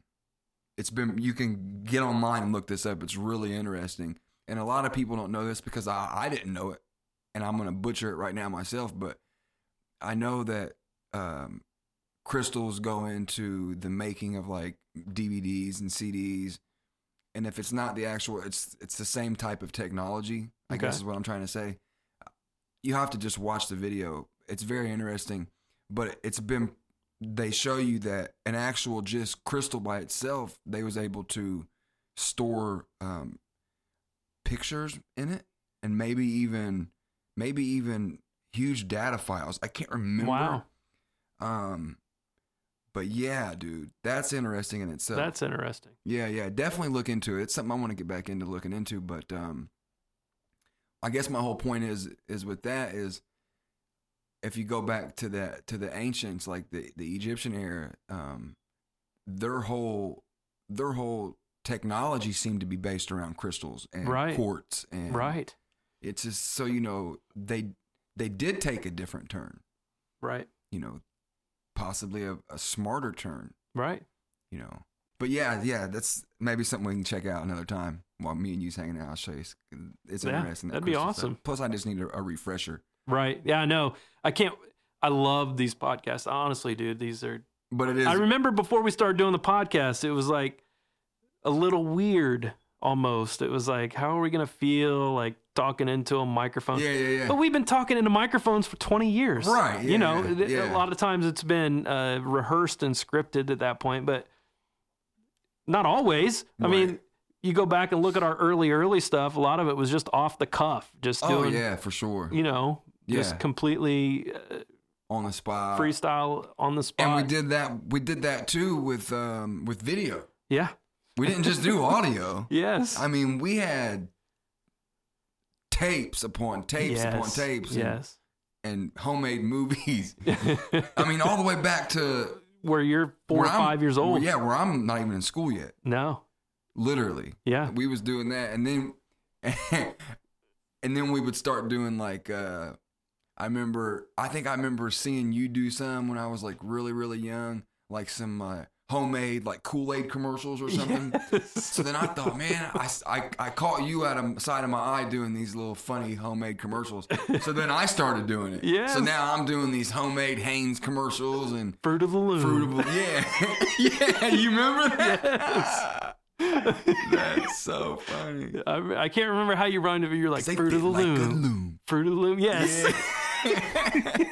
oh shit. and I don't have the video, but I ha- and I think I sent you a picture not that long ago where you and this isn't a commercial, but you were lip singing an NWA song, and I think you were like Oh, I had seven Adam- years old, and you're holding Adam up a over. Genesis. I had Adam over for me and Adam had a bunch of them nights where we would uh we would set set out the recorder and play these like Jodeci songs and NWA songs and make little homemade videos to them. See, this is something that I, I as hearing the last podcast, there's a couple of things that I want to clarify or put into the uh, ears of the listeners. One of them being, um, people are probably thinking, well, why don't you have all your old music or all your old your? I lost a storage unit that had all the masters to all the music that I've ever done.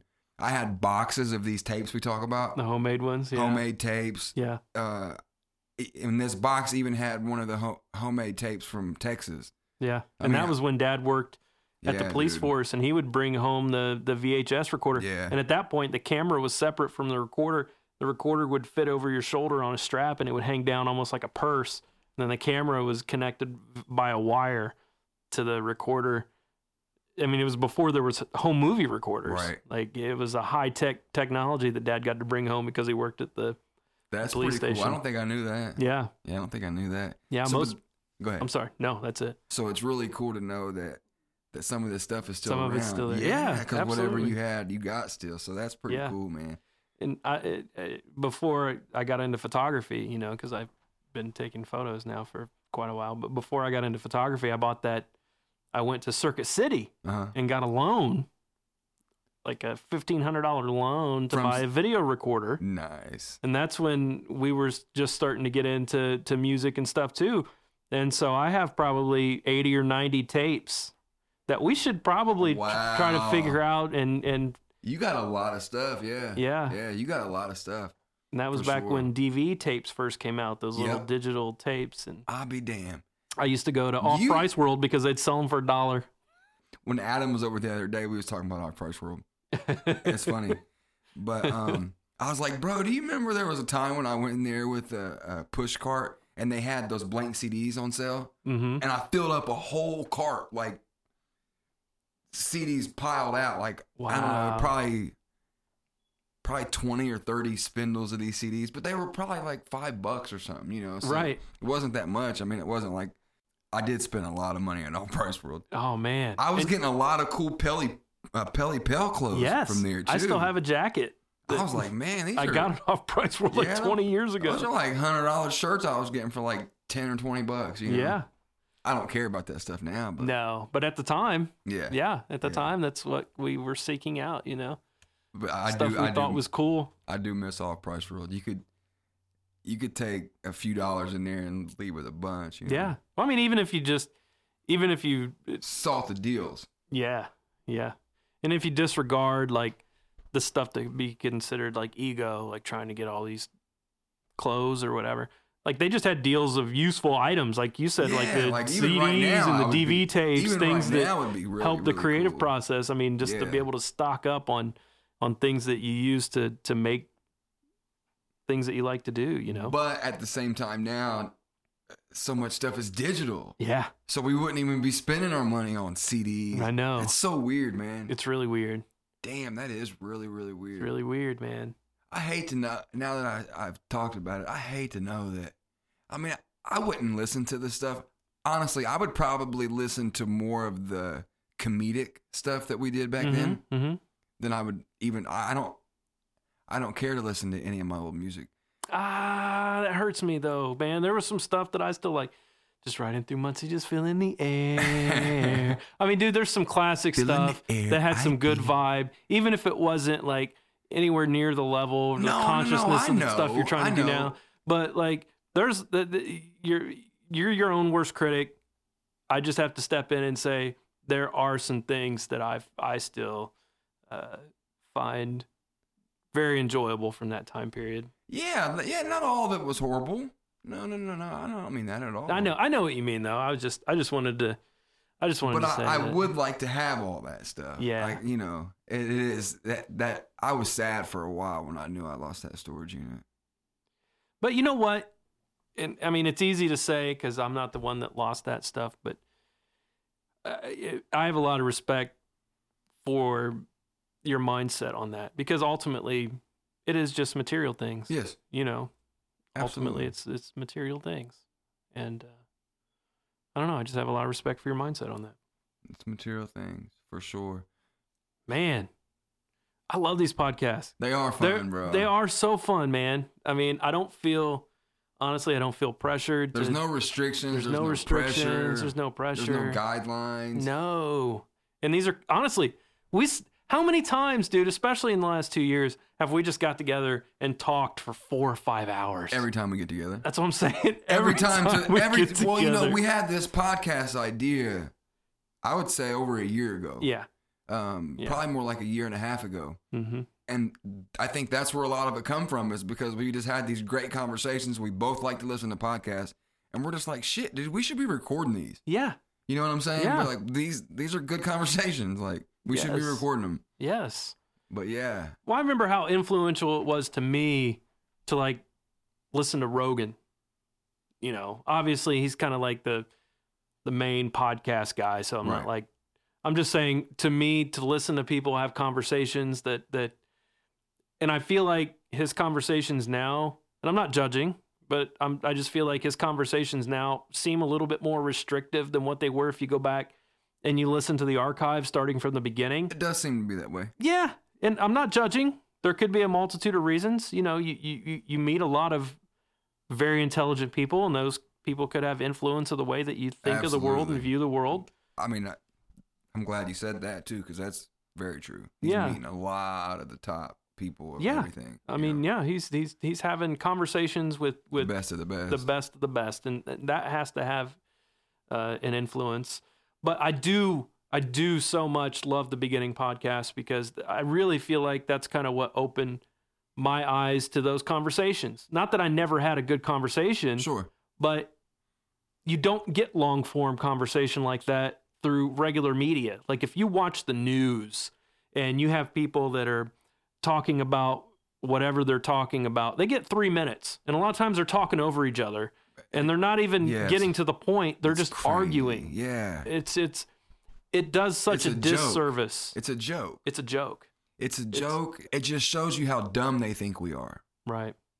to even show that stuff to us. It's like Or this- dumb they want to keep us. or how dumb. Yeah, I don't want to. Yeah, you're no. I mean, I don't know what their motive is. I'm that, but that's, that's very no. That's very true. It's like personally, I feel like I'm getting dumber watching this. yeah. It's so I can't. I'm not gonna allow myself to watch it because it's it's hurting my mental state. Yeah.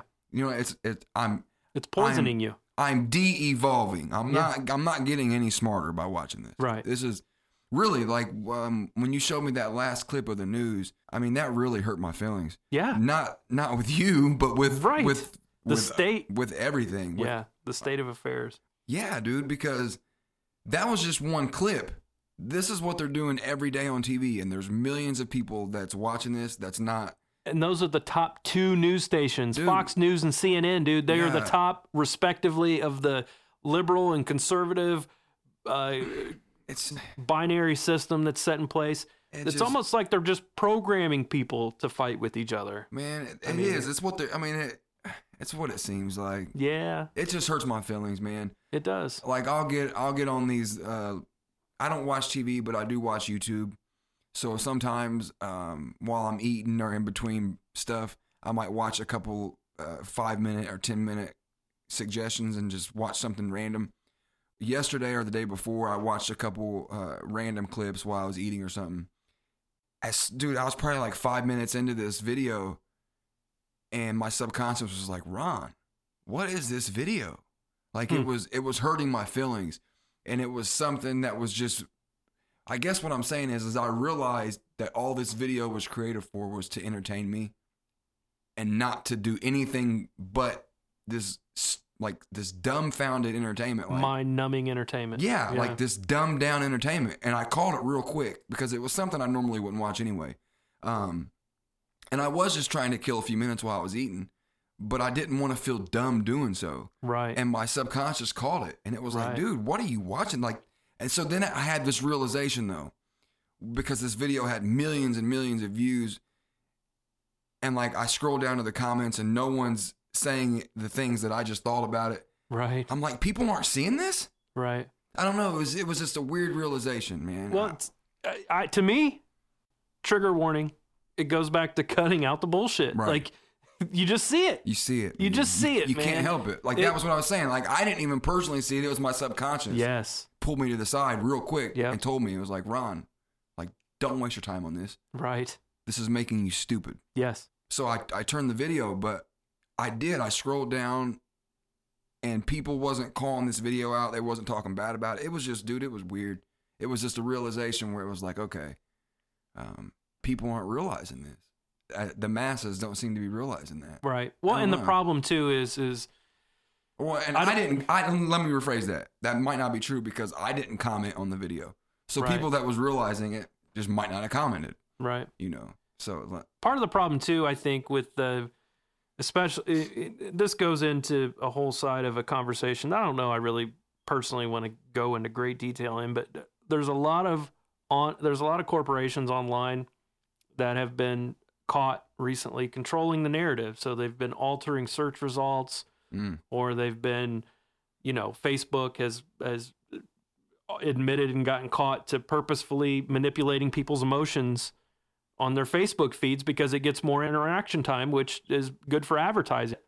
Ai algorithm will learn what makes you upset and then that's what they purposefully put into your news feed because they know that increases your chances of staying on that page for longer because that gets more interaction from you.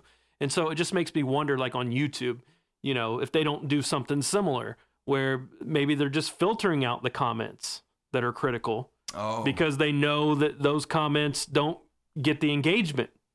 Yeah. well there's just no and that, that's the unfortunate position that we're in you know.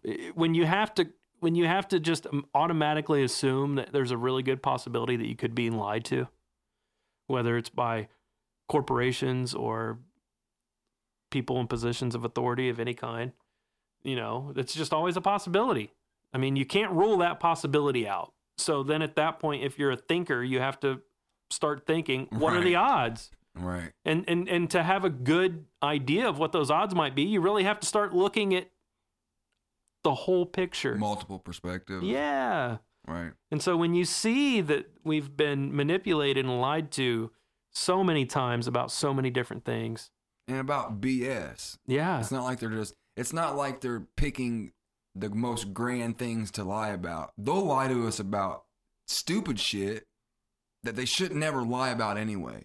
That's where it really hurts because then it's like, okay, you know, if you're gonna lie to us about something this small, right you know, Well, it, it it goes back into how I think that a lot of these institutionalized organizations are run like psychopaths by psychopaths. Mm.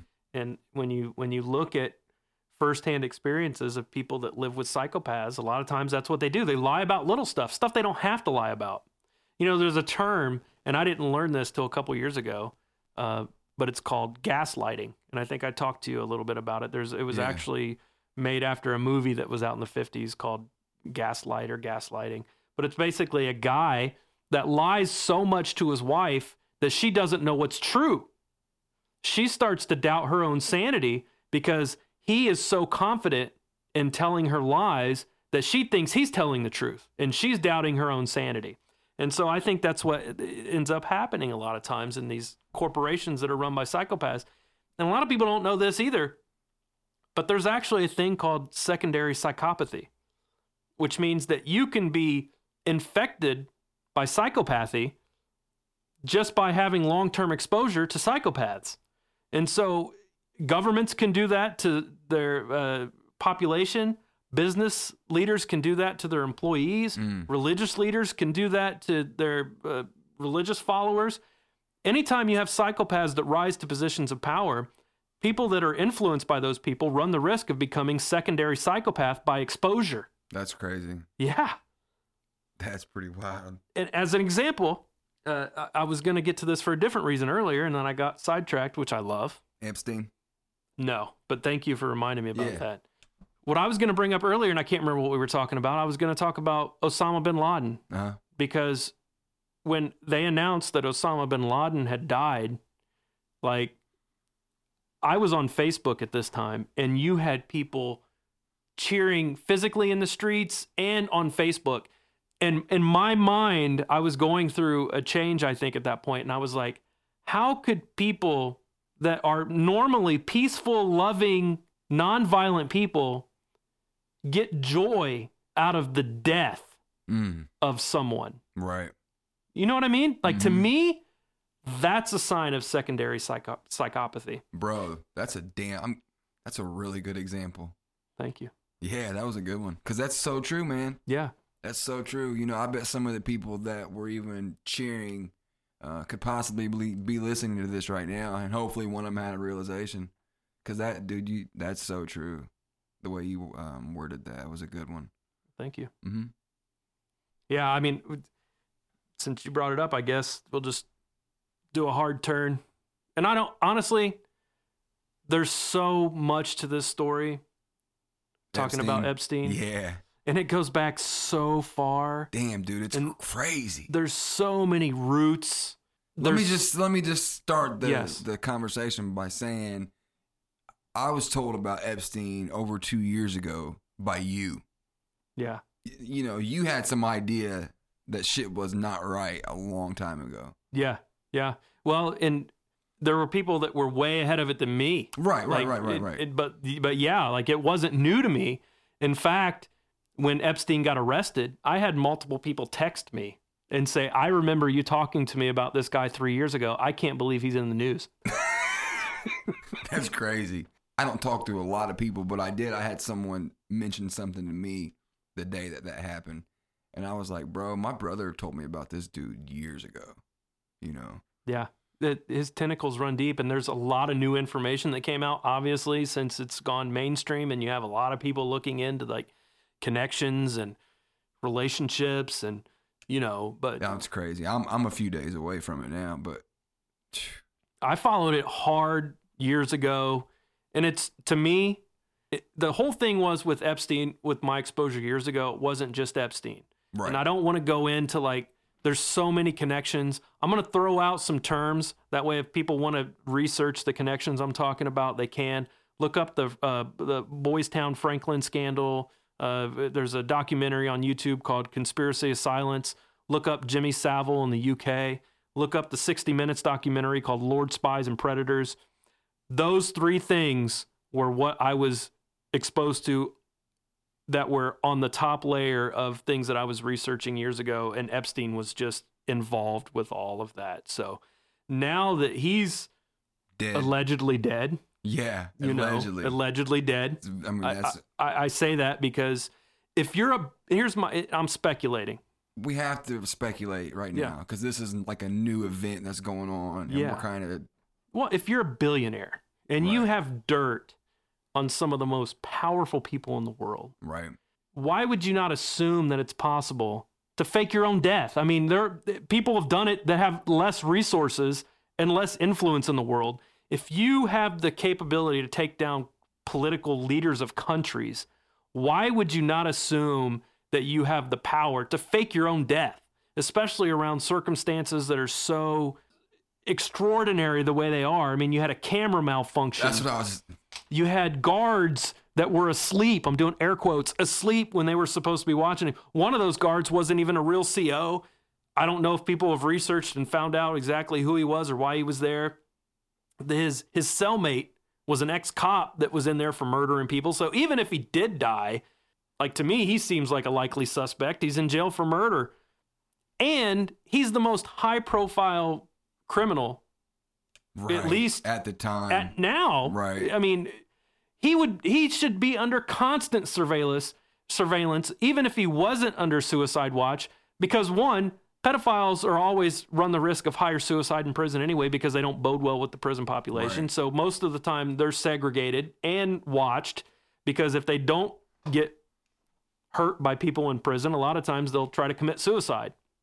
So just in general, he fits the profile even without being a high profile. He fits the profile of somebody that should be under surveillance. Right. But when you add in the fact that powerful, influential people want him dead, he should not leave the sight of anyone. He should be under constant video surveillance by multiple people off Hands down. grounds, as well as people that are on grounds. Yeah.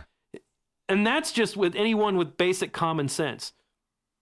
So you had cameras fail, you had guards asleep, you had ne- uh, neck bones broken that uh, that generally only happen. Uh, not What that it can't happen, but it doesn't really happen unless you can make yourself fall. And he was dead, leaning, kneeling on the ground, so it would be almost physically impossible to do yourself just by kneeling and choking yourself to death the even as uh, lawyers are coming out now and saying that they don't uh, necessarily believe that it was a suicide. If he's alive, maybe they're just trying to continue this false debate of suicide or murder when they know he's alive. I don't know if he's alive. I Yeah, just know mean, that you have to question at that point. yeah, you have to question. Because if all that stuff goes bad, someone could have killed him just as easy as he could have just walked out. Yeah, I mean, there's one picture of him dead on a on a gurney and on the way to the hospital. The the reporter that was credited for the photo, taking the photo, there you can get on YouTube and watch the video. A guy actually calls him and puts and records the phone call and it's on YouTube to ask him how he knew to be there to take the photo of Jeff of Jeffrey Epstein going into the hospital because at that point it hadn't been reported oh wow. that he was dead. And he basically is like, I have no comment. I have no comment, you know, and just, oh, that's strange. yeah, dude, it's super strange. And then when you look at the reporter, I'm not going to go into that. It's a rabbit hole that's in itself. Right. If you're interested in it, I'm serious. Look up the reporter's name and then look up his history. And that's all I'm going to say. You be the judge of your own conclusions, but do some research. If you're interested in the topic, look up the guy that got the picture of uh, Jeffrey Epstein on the gurney and then do a little bit of research. And it's it's a wild, I It's a like wild that ride. idea right there. To be honest, yeah, uh, just putting out where to get the information and saying, hey, you know, check this out and form an opinion on Yeah. this. I think Come to that's your a, own. I think that's a great way to put out certain information. I So you know, uh, that's a really cool way to do that, Randy. well, thank you. Yeah, Yeah, I yeah. think that's a good idea because I don't want to get too speculative. Yeah, But there's a I lot think of- it cuts that out. It Yeah. cut- you know, it keeps it keeps us from It, but it also kind of lets people know where to go. yeah. Some of the Yeah, in the research that I've done where some of the hot topics are. That's a great idea. So you have that. This guy owned his own private ranch where apparently he wanted to seed the human race with his DNA. That's strange, isn't it? Dude, it's really weird. a Um, lot of these billionaire secret clubs have these weird things like that. Yeah. So, you know, I don't know, these secret race and DNA things. yeah. It's really strange. And dude was super intelligent, man. He didn't have a college degree, but he was a college professor at some of the most esteemed institutions in the United States, which is weird by itself. His girlfriend, or his procurer of young girls, because if you're not caught up on the Epstein case, he was basically raping. A lot of people like to say he molested or he had sex with young girls. It's rape, okay? Yeah, it's rape. Use the proper terminology. He was raping little girls on his island, Yeah. and there were likely some of the most influential people in the world that were either participating with him or knew about it. Dude, he or- was giving 13 year old girls to his friends for birthday presents. Yeah. Well, I think he actually got. Here's the crazy thing. Like, and this might not be the same story, So crazy. It might be, though. but he got as a as a as a birthday gift from a guy that ran a modeling agency, and his name was Jean Luc. It is. That's the story I'm Something- talking about. Yeah. This guy gave Epstein Three girls. triplets. That's what okay. They were So twins. it wasn't from Epstein. Tri- they were triplets, yeah. twelve years old. 12 years old. That's what I just read. That's just insane. read. Yeah, that's what I just read. That's, That's crazy, insane. bro. Crazy. And so eh, he had a girlfriend. I don't know if you pronounce her name, her first name Ghislaine or G- Ghislaine, but uh, her name is spelled weird. But her last name is Maxwell, so it's either Ghislaine or Ghislaine. I'm going to say Ghislaine because it just rolls better to me. So Ghislaine Maxwell. this is how crazy of a situation it is with her. Her dad was a media uh, a media mogul in the UK years ago, and he was directly involved with the uh, with Israel's version of the CIA. They have their own like little secret intelligence agency, and it's called the Mossad. He was involved with the Mossad, and he died mysteriously falling off his yacht naked That's pretty strange. years ago yeah. right? But so he's he has Mossad connections and ties, and he was the Mossad was using him to put out information in the UK through his media outlets. So his daughter Ghislaine is now in this whatever kind of relationship they had. Publicly, you would say they're boyfriend and girlfriend. But if this was a blackmail operation that they had going on, she was procuring these young girls for Epstein to possibly blackmail all of these different politicians and business owners and anybody that had any kind of influence that they wanted to be able to, to control in this weird situation they had. And so, how weird is it that Ghislaine was off the radar for, well, first of all, a lot of people don't know Epstein was arrested in 2008 in Florida and on molestation charges. And he got such a sweetheart deal uh, that they basically gave him a year work release in prison or 16 months work release in prison where he got to leave for 16 hours a day and he basically went back to sleep. That's he so went back to prison to sleep. Come to find out now, excuse me, come to find out now he was leaving prison and going and raping little girls and going back to prison at night.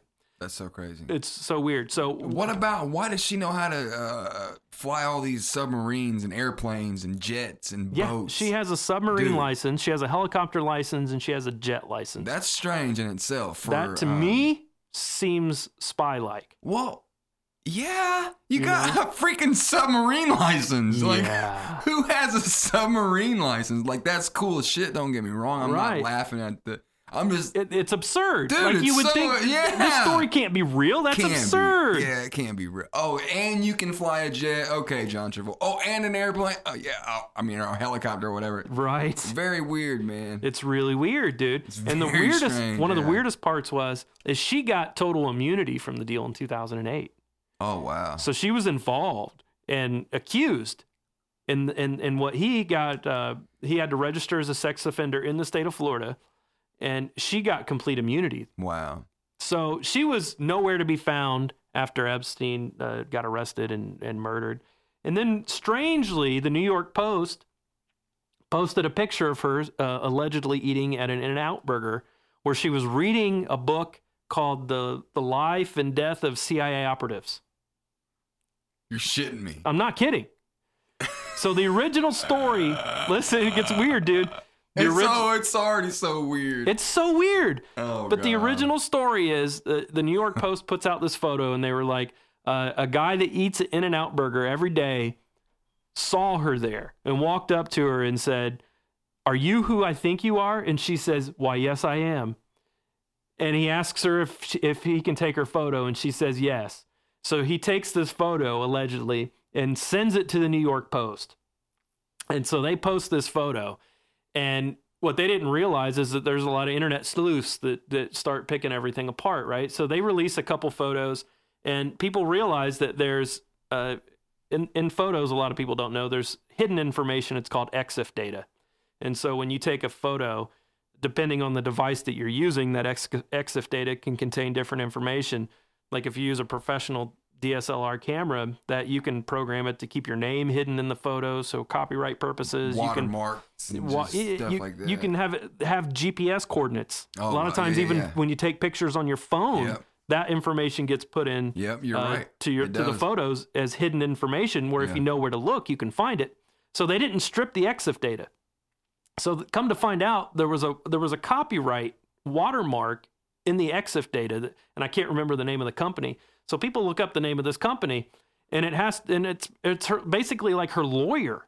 So at first, the New York Post released this photo that says a, a- regular Random patron person. to this to this burger joint randomly saw her there, but then come to find out It was it was traced back to her. traced lawyer. back to her lawyer. So it was a planned thing. It was a yeah, it was I like mean, a photo on. op. Yeah. So then you have to wonder what's the agenda of that. And then- is is she trying to throw people off the scent because they gave the location? The weird thing was is there were things that were edited in the photo, like on the bus stop in the back. showed they, the numbers better or showed the address better or they something. com- they completely changed the advertisement on the side of the, the the bus stop. So like you had a poster that was on the side. yeah. The poster that w- that was supposed to be there wasn't there. Somebody edited in a different poster, and nobody knows why, but that was edited in. That's so. It- uh, dude, it's really weird. Well, I mean, you'd have to think they're trying to throw people off at that point. I yeah. mean, so are they trying to? Is this an old photo they were trying to make look new by maybe putting a newer poster on the advert on the bus advertisement to make it look like Yeah, it was, because- it was advertising a movie that was just about to come out. well, if you're saying they're at the this person's at the In and Out Burger, then you clearly are staying where they're at. So, Right. Yeah. So they're not trying to throw you off location wise. No. Huh. That's really strange. Unless she really wasn't there and that photo was taken years ago. And now they're just editing out Oh. editing new advertisements in the Oh, I back get you. They to make just- it look like a new photo. Yeah. And and she's really not there. Now she's off in, in France country, or right? you Oh, know you're wherever right. she's at. Yeah. No, no, you're right. You're right. You- Who as knows? far as no, I mean you can only yeah, speculate. Yeah, I'm saying you're right. As far as yes, uh, that could be what they're trying to do yeah. because that, that does make sense. Yeah. So the, you have the whole Damn, that's strange. Yeah, yeah, dude. The whole story is strange, and I could go on forever and ever and ever. If you're interested in looking it up, there's a guy on. Uh, there's a, a, a couple outlets to look up. There's a guy on YouTube.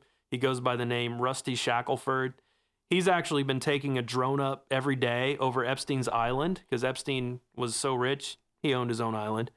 Uh, he's been taking a drone up on Epstein's island, which magically the FBI never decided to raid after Epstein's arrest until immediately after he died. Yeah, that's So come on. it's weird. So it, what's really crazy it's, and hilarious is Rusty Shackelford had been recording Epstein's Island for uh, basically since he'd been arrested at this point. And after he dies, he's the one that that basically puts out to the world that the FBI was raiding his his island because he got it on on tape with his drone. He had his drone looking through the windows as the FBI's going into the So city. messed up, Dude, it's so funny. You can go back and watch the videos of the Oh, original Ep- Epstein uh, raid on the island. So Rusty Shackelford, there's a lot of uh, good videos for him. Then there's this other uh, news organization that I found that actually went to his ranch, that was an interesting video. the, the Zorro Ranch, which was in New Mexico, that he bought from the governor of Mexico, Bill Richardson. Dude, uh, the, the, the connections are so weird. They actually flew a drone up around this Zorro Ranch there as well. They they went up on foot. But one of the weird things that they pointed out later in the conversation, and I don't know if we watched this point of the conversation because I don't think we watched we the whole watched video. Yeah. where they talked about how there were only, you know, when, if you think about why you put bars on windows, Mm. it's No, to yeah, keep people out, right? Right. But the, he only had bars selectively on windows. So if you were trying to keep people out, you would have bars on all On the windows. windows. Yeah. So Damn. So you're keeping people in. you're keeping people in. Well, it was it was it was kind of strange. I mean, I guess it's not the whole thing's strange, but it was weird that he said that this big mobile home wasn't just recently here. The RV, yeah. yeah, I mean, it, and that's just, that's all speculation. Like, are they trying to get people out? You know, um, are moving big things? I don't know. Could just be people uh, with big money, just like to travel in those huge campers or whatever. Right. You know, you have to look at all all aspects. Possibilities, yeah. I kind of just threw that in there. That was like more of a me and you.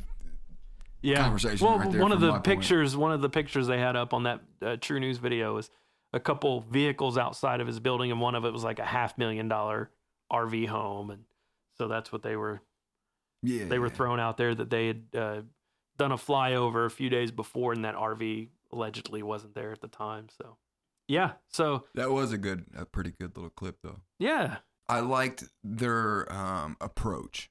It was very professional. You know, they were well spoken. right. They had a lot of good facts. Um, but it was just, it was well approached. I agree. You know what I mean? I agree. It was They- very well put together. Yeah, yeah, yeah. uh, and as we've had discussions before, for a lot of people, that's that's what it's all about. Does this look like something that I normally see? Right. So there's a lot of people that would immediately poo-poo on an independent researcher that's making a video on his webcam, no matter how real or true the information might be. we're sitting here in t-shirts and Yeah, yeah, yeah. I have one sock on, and it's Right. around my uh, pinky. But That's so true, for a lot of people, it's all it, it all comes down to how well does this fit the image of what they believe true information looks like. You know, so so damn, that's good. yeah, so it- What true information looks like. I like that. so yeah. it- Randy's dropping gems on this episode. That was a good one. Thanks. So yeah, the Epstein hole's deep, man. I mean, it, But they were sitting around in, in suits and ties. yeah, and yeah, it looked a- very mainstreamish Yeah, for a lot just- of people that, that feel like a- comfortable getting their it like information a- that way. A, a good production room. yeah, It looked like yeah. a nice newsroom. right. It just, yeah, it was done well. Yeah, it was done very I well. appreciated it. Yeah. Yep. It was a it was a good video. So, and Epstein, it- it- the the one of the girls, one of his accusers, one of his rape victims was uh, has accused him, and I mean he has multiples now, and there's stories. And here's the thing: a lot of people don't know too. I think his name is Lex Wexner. He's the guy that basically owns Victoria's Secret. Was uh, he gave Epstein a seventy-seven million dollar mansion? Yeah, I heard about this. Yeah, and that's the that's the property they raided originally. And when they raided that property, they found a safe. And on that safe, inside the safe, there were CDs that said young girl plus, and then they would blur out the name. So apparently they were pictures or videos of young girl with whatever the name of that person was. So they were some kind of blackmail uh, DVDs or CDs that either had videos or The pictures. Well. found this? Yeah, Oh, wow. yeah. The first day. Oh, I didn't know this. Yeah, they, they raided they raided the mansion. That Lex Wexner, the guy that runs Victoria's Secrets, he was basically apparently feeding Epstein young models as well. Mm-hmm. That's Um, what I heard. Yeah, um, and he gave him a seventy-seven million dollar mansion, which is weird.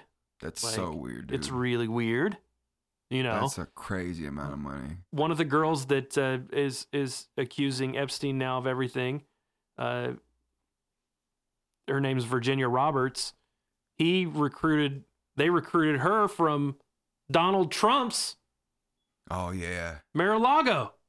Dude, that's she was crazy. working there when Under- Epstein well, she was her. working there necessarily probably she wasn't even 18 No, she was like 15. yeah that's crazy Yeah. Like, was she even supposed to be working there Right. Yeah, it's weird. i know Bill Clinton rode on his plane 26 times. but it was supposed to only i think he only said it was like twice Yeah, it's so or weird, dude. three times i mean how do you those aren't those aren't numbers you mix up Dude, Epstein. it wa- it's not like okay uh, i'll be there in five or ten minutes oh i rode this plane three or 26 times Yeah. I- come on Rogan, and of course, Rogan's uh, audio guy, Jamie, in the back, they're talking about Epstein in one of Rogan's podcasts, and he looks over at Jamie and he's like, Jamie, we're, we're really good friends, right? Jamie's like, yeah, yeah. He's like, how many times have we ridden on a plane together? He's like, maybe five or six times. He's like, so we're really good friends, and we do a lot of stuff together, and we've only ridden on a plane together five or six times. dude that is damn that's true Yeah. What the hell was you doing on a plane 26 times? Yeah. Wow. Dude, we're family and we've been on an airplane, Twice, maybe Right? three times. right? Yeah. Wow. Yeah. Shout out to Rogan for that one because that's a good one. Yeah. So think about that though. The dude had immediate connections to the current sitting president of the United States and immediate connections to a president from a few presidents ago. Mm. And if you look up the log of people that have been to his island for who knows what, some of them possibly for whatever reason, but you have to you have to imagine that he's basically admitted this is this is what this is how sloppy he was getting. There's a lot of people that speculate that they, they wanted to take him out because he was getting sloppy. He literally came out and said that he had cameras hidden in every room in his house and he recorded everything everyone did on his property at all times. So, whatever that recording, whatever those recordings were, Who knows? They haven't released yet. Who knows if they he kept it? Who knows if if th- there could be this is speculation. There could be people that are powerful enough within institutions in the government or even outside of the government. or even outside of the government Yeah. that have influence on institutions in the government where if not they- that the were- FBI were- hasn't been caught doing corrupt things before, if the FBI goes in and gets this information, who's to say that that information never sees the public? Right. You know what I'm saying? They could control this entire narrative. yes. Well, like we talked about before too, and something I never really thought about either until until recently. You know, it's very possible that there are small organizations that are controlling the narrative of our entire government already that's outside the government. Right. That's just speculation, Right. but it's just an idea that, that, that that's possible. Right. I never I never even that was never even part of my uh, conscious thinking right. until I and I think maybe we had that conversation. I was like, holy shit, that that is possible. You know. It's so weird that I, I have some pretty straight and narrow friends, and I love all my friends. I, I love that everybody has different ideas about the world, and I don't want anybody to have the same exact mindset that I do. I just like explaining how I think the way I think and why I think the way I think, because I think if you just hear what I think, it's easy to just poo poo it away. But when you realize that there's reasons, when you start looking at knowledge that's available, facts, there's a lot of speculation out there. And honestly, this goes back to cutting out bullshit. If you're not trying to cut bullshit out of your own life, when you go online, you start researching stuff, it might be hard to cut out the bullshit. You're not used to cutting out bullshit. So it's hard to do research because you don't know what's bullshit. But when you when you start cutting bullshit out of your own life, it makes it so much easier to cut bullshit out of any other aspect of your life, whether it's music or food or even research. Once you start researching, it's a little easier to cut out the bullshit. So anyway, my whole point is I have a lot of I have a few straight and narrow friends and for them they poo-poo a lot of the stuff that I that I that is fact that I'll that I'll have conversations with them about. They texted me after the Epstein situation and said, "Man, I'm not really into conspiracy theories, but I think there could be uh, a hidden force controlling our government." I mean, bro. I I'm mean, not kidding, dude. Well, you got something that's as big as this Epstein case, Yeah, dude. That's huge. yeah, If the truth was really to come out, this has the um, potential to rewrite our entire system, yeah. Bring down governments. to bring down governments of Yeah. not just our country. No, no. We're talking about kings and princes and shit. Yes. Dude. I mean, this was this is huge, bro. Yes. They're gonna show us what naturally what they want us to to think, and Yeah, that's they control the narrative. when you control the control the narrative, narrative, you you control the perspective. you have to think too. This case is so huge that even if it were to bring down a couple higher ups, well, just imagine who it didn't bring down. Right. Imagine who who they covered up. It's something that's this huge. We'll never see the end of it, man. Yeah. We'll never know. Right. Yeah. And it, and it it makes it makes a little and it's sad because it's hard to research this topic because you children are sacred and when you realize there are people out there that want to harm children, it's scary. Hmm. And it's hard to get past the idea that that organizations that you might respect are filled with pe- are filled with people are filled with psychopaths that either allow this to happen, encourage this to happen, or look the other way. You know, like That's just as bad or worse. yeah, Looking the other way. absolutely. You know, that's just as bad or worse. Yeah, but then when you start looking at these other scandals, because there have been many other ones, they just it was before the internet was around, so they didn't get popular. When you look at the Franklin scandal, dude, that was back in the '80s, and and you had kids testifying to the FBI that George Bush Sr. was raping children, and they were hiding in the closet watching it happen. Wow. There's you can get online and you can listen to the testimony of these children, these 15 and 16 year old kids testifying that George Bush Sr. was at these private elite I think- parties. I think, I think I watched this video with you. that, there's a there's the conspiracy of years ago. silence. It's uh Yeah, Conspiracy of Silence. I did. I watched that with you. yeah, there's a podcast that, that that that goes into a lot more of the audio aspects of like the FBI uh, interviews. It's a Sword and Scale podcast, uh, episode five and six. Nice. I love that you pulled that off. and and and and both of those cover the Franklin scandal, and they talk about the Paul Bonacci. Paul Bonacci was it, it. It all started. I watched this documentary called "Who Took Johnny Gosch," and it's on Netflix, and it's a really good documentary about this kid that has a paper route that goes missing, and his mom is still looking for her son, and it, this is a Netflix documentary. Well, after that documentary, I found uh, the Franklin scandal, uh, the Conspiracy of Silence documentary, which was a documentary that was actually banned in the 80s. The United States government gave the Discovery Channel like $2.5 million to not put it out. Oh, I remember that. Yeah. And so they uh, supposedly were supposed to destroy all copies of it. They found one. Uh, it's it's slightly uncut. I mean, it's slightly un, unfinished. There's a couple like uh, menu scenes where maybe a transition was supposed to be, where it just goes to a black screen for a second. But the whole documentary is there. The the the lawyer that defended these kids wrote a, a book that I haven't read, but you can get on you can get online and read the book. I think it's called The Franklin Cover Up. But basically, these kids were accusing local police officers, local people that ran the news media, uh, people that were in the court system, the judges, um, of all being involved in this in this pedophile ring, and it went all the way up to the top of the United States. And the people that were actually investigating this were getting threats from people saying you don't want to investigate this. That's there could be negative outcomes. Damn, I forgot about this. Yeah, this is this is an earlier video that I watched with you a couple Yeah. years ago. and, and so Paul Bonacci was one of the kids that was testifying uh, in this in, to the FBI in this uh, documentary, and he this goes back to that Who Took Johnny Gosch documentary. He says he's the he's the one that kidnapped Johnny Gosch for this pedophile ring. Mm. So you have the Johnny Gosch story that ties in with the Franklin scandal, and the Franklin scandal goes all the way up to the White House, according to these kids. Get on get online and listen to their testimonies, and, and you make your own judgment calls on whether you think they're telling the truth.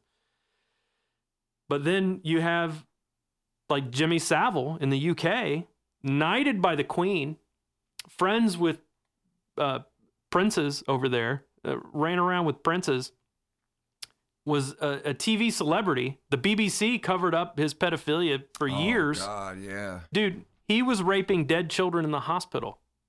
He he was giving millions of dollars to charity so he could have access to children in the hospital while they're sick. He was being accused while he was alive. The BBC played it down like none of this could be happening. Now it's been widely accepted in the UK now that he's dead.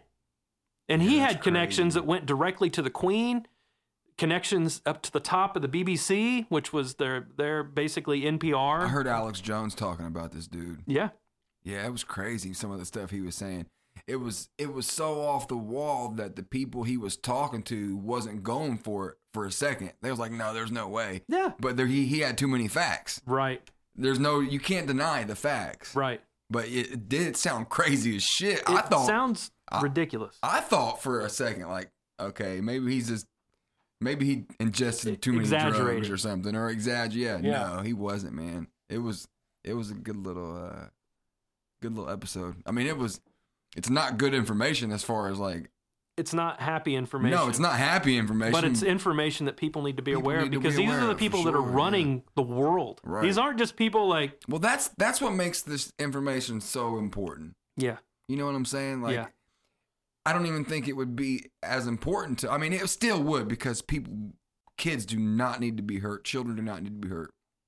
I think we would be more selective on what we thought was important if it wasn't the people that was in control of our country. right. You know what I'm saying? And it- but yeah. it just it becomes very very important at it absolutely does. You know. Because it's not only just the people that are in control of the government, it's also people that are in control of like religious institutions. When you look at like Catholic priests, you'd have to look up the number. It's billions of dollars that they've spent defending priests in Wow. court against these rape accusations. And they don't fire the priests, they move them. So when these when these priests get accused of molesting these children, the Catholic Church doesn't say, You're out of here, buddy. No, they just relocate them to another spot. Wow. They just move them around. Wow. I read something that was talking about a number of Catholic priests in Pennsylvania over Mm. a certain amount of years. But it was like a crazy number. I just thought maybe that might ring a bell to you if that might have been something you They, they might have been. Uh, I watched a documentary on Netflix called uh, "The Finders," I think, and it was about uh, it was about um, Catholic priests, and I think it was in Pennsylvania. Mm. But it was all these girls that didn't that didn't feel comfortable telling their story until now, and you have all of these girls that came out Coming that basically, forward. yeah, we're talking about how there was a pedophile ring going on. They would they would. Here's how frightened the girls were. They would during school, it was like these Catholic schools. During school, the principal would say, Jenny Smith, I need to see you in my office. And she knew she was going to get raped. Oh no. They would call you out in front of everybody, and everybody knew what was going to happen when you went into that office. You're shitting me, dude. No, dude, you need to watch this documentary. Oh no, that's horrible. Dude, I'm telling you, this runs deep. Wow. It's deeper than Epstein, but Epstein is the blue pill to get people to buy into this idea because it's there. This isn't a theory. There's documented evidence. It's coming out more and more, just like the CIA stuff, just like the fluoride, just like the alien. People are becoming aware. And if you want to be able to cut the bullshit out of your research, start cutting it out of your own life and it makes it easier. That's crazy. Dude, it's crazy. The whole there's a documentary I mentioned earlier. 60 Minutes, Australia put out this documentary. It's called Lord, Spies, and Predators. And it's these people now that are in their 40s and 50s that are talking about how they were passed around in British Parliament as basically these sex toys among politicians. And it goes up to the highest they have a they have a secret service over there and it's changed names. It used to be called the MI5, now it's called the MI6. I think at the time it was called MI5. The main guy of the MI5 was one of the guys that was passing these kids around all these politicians. Mm. The head of the Secret Service. You know who was head of the Secret Service one time here in our country? Who?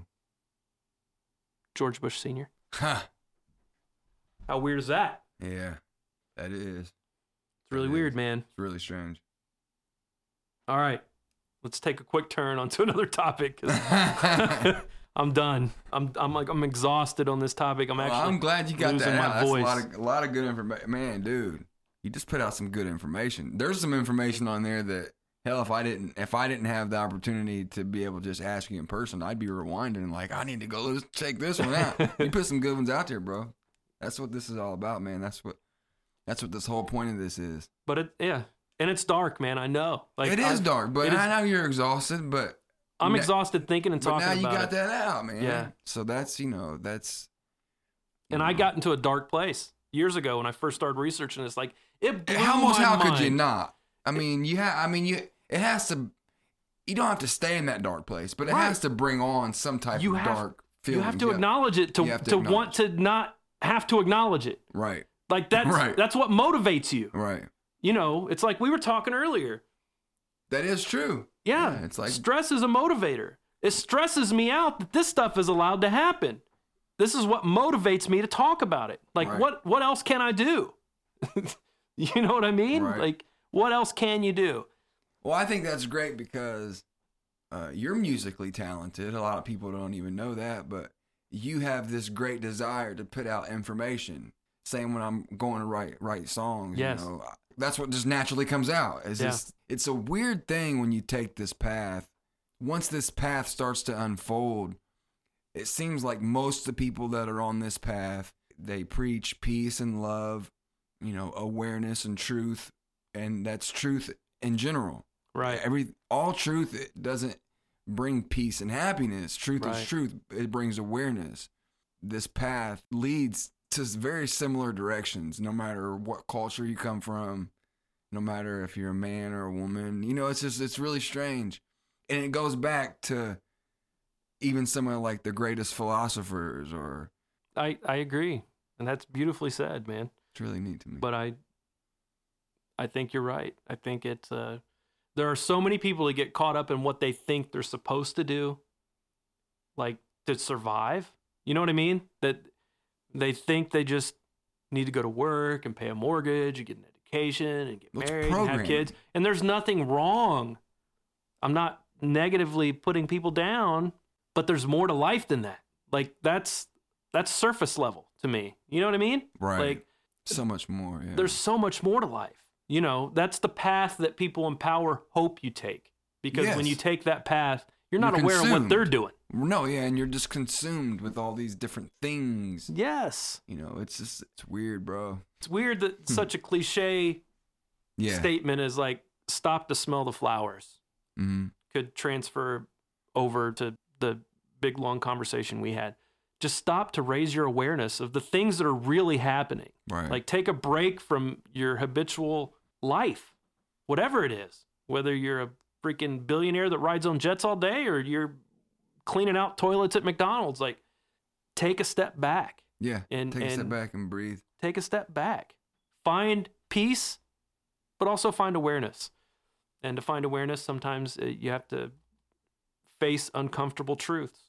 the same thing as what you just said about socially aware stuff. You, I can apply that same that same concept to meditation because Mm. meditation will bring peace, but you have to face some uncomfortable truths The struggle. first. Yeah, it's a, meditation isn't the easiest thing at first. It does bring peace at, at, at the end. I just think that's neat that I can apply that to that too. meditation wise i've i've i've not attempted to focus and and and go like you have and i have so much awe and respect for that because i do know how powerful it is Yeah. like you know I'm i mean also like I I also don't have um uh, any live-in kids or girlfriends. I just it's I we have different surroundings. right You know, it's it's something like that is probably going to be as easy for you to do right now. You know, yeah but I didn't mean to cut you off. no no But you know, I think that it interests you for sure. yeah You know, it definitely does because i know the power of the mind Mhm. and and i know the the how powerful perception is. And i and i've seen your growth and development mentally and spiritually and i don't accredit all that to meditation but i know that's accelerated it yeah, at an at a increasingly high level. So i i have much respect and admiration for the act of meditation just by watching watching you and Definitely. listening to your stories because I've got to hear some amazing some some amazing stories Yeah. over over the last few years. You're the only person that I tell the far out shit to. You're a person that understands it all boils down to perception. Everything. You Yes. know, Perception is reality. perception is is actually is actually reality. Um you know, we have this per, this idea of our of ourself um as a human being in a body. But I like to tell people if you just if you just close your eyes for a minute and focus your awareness to the center of your forehead, well, that awareness is you. Hmm. That's the real you. You know, I'm- I I like, like to- that. When I think about the spiritual plane, I think about that awareness that I just spoke of. You see what I'm saying? I do. And I, I I have a lot of respect for I consider myself a a spiritual person. I think a lot of times it's hard for people that haven't put a lot of thought into spirituality to think of spirituality as anything other than religion. You know, and I think spirituality has been hijacked by organized religion. Yeah, I don't even like the word spirituality. Yeah. You know, like I mean, I don't dislike it, but yeah, yeah, because almost of that, been because- tainted. yeah, it's been it's been tainted. Yeah, Yeah. So it, I think it's great. I think it's great for uh, for people to hear the perspective of somebody that's. I don't know. I mean, would you say you've always been spiritually aware? Is that even before you were consciously spiritual? Do you think you were spiritual?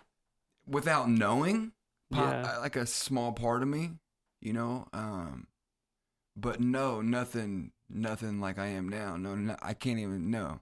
I can't compare it. I would say that that I've always had soul in me. You know, like Mhm. if that can make sense. Like only recently have I become in, in, in tune with the with the spiritual uh, side of me or the spiritual realms, whatever you want to call it. Yeah, that's a, that's more of a recent thing in the past couple years. I know we talked about it a little bit in the last podcast, but part of I think what gives me the freedom and you as well, but what how I've analyzed my mindset, part of what gives me the freedom to be as critical of the system as I am is that I wasn't raised to blindly respect or support any aspect of the system. And also we were never raised to be have any religious attachments. So you were able to experience spirituality from a pure from a pure perspective that hadn't been tainted by Right. by you know somebody else's idea of what spirituality is based on something they read in a book. And i'm not trying to sound negative. I'm not. I, I, I know it sounds negative and I'm, I'm i'm really not trying to say that. I'm just trying to say that when you learn something at a young age and you're told that's what something is it's hard to back out of that later in life and and have an unbiased view. And i feel like not being forced into an organized religion That's yeah, gives you true. a gives you a pure view. You know, gives you, it lets you explore without the bias of of childhood attachments. You very, know, very true. I feel like I started becoming much more spiritual after I started meditating. But I'm trying to remember, like, did I start meditating because I was starting to become right? spiritual? You know what I'm saying? It's it's like which comes first, the chicken or the was- egg? Yeah, man. I, I I do know that I had a couple strange things happen during early meditation that changed my perspective on everything. And that did open up a more spiritual perspective for me was a, a couple things that happened during these meditations. And this is you know meditations that was in the first month of me meditating. you Right. know, early, early on. So yeah. At, Interesting. at this point, um, were you doing any kind of guided meditations, or were you doing silent meditations? I actually, um, when I first started meditating, was just all using um, like binaural beats music, however you say that word. so it might have been after we read about the gateway. No, this is before the gateway. This is before. So you were into binar- binaural or binaural or however Yeah, you say I it before the gateway. Yeah. Oh, Okay, Yeah, yeah, okay. That's how I. That's how I started meditating. I couldn't remember. Mm-hmm. Yeah, that's how I started off using the binaural beats music, which is just uh, f- sounds and frequencies that are Supposed to help aid. It's And, supposed to help just different things. Yeah, Yeah. yeah. And whatever, regardless of whatever they do, it's it's comforting. Yeah. Certain ones can be comforting, so it's just kind of helps you ease your mind. I tell you something I've been doing lately is I've been listening to these Kundalini mantras, Mm, and that's been really really interesting. But when I first started, I was doing a lot of binaural beats, but I was doing some guided meditations. there, it's been a lot. There's dude. There's been so much that's happened Oh yeah, in the last three years. Like in so fast in so many aspects of of life. You know, Mm-hmm. I mean, it's so strange in a good way, not in a negative way at all. Like it's just, if you would have told me five years ago, this is where I'd be right now. I'd been like, wow, yeah, this is pretty dope.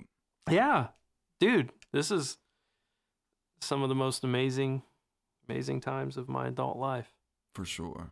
I don't feel like I'm to the height of awareness by any means, like at all. But to to feel like at least I'm making a valiant effort to become aware Yeah. and to cut out the bullshit and to be able to experience that with you is just uh, because we're naturally kind of doing it. Like I'm not trying to force you to do this, and you're not trying to force. Like it's just it's natural. It's just a thing. Like it's just This is what it it- is. it's like evolving in similar paths at the same time.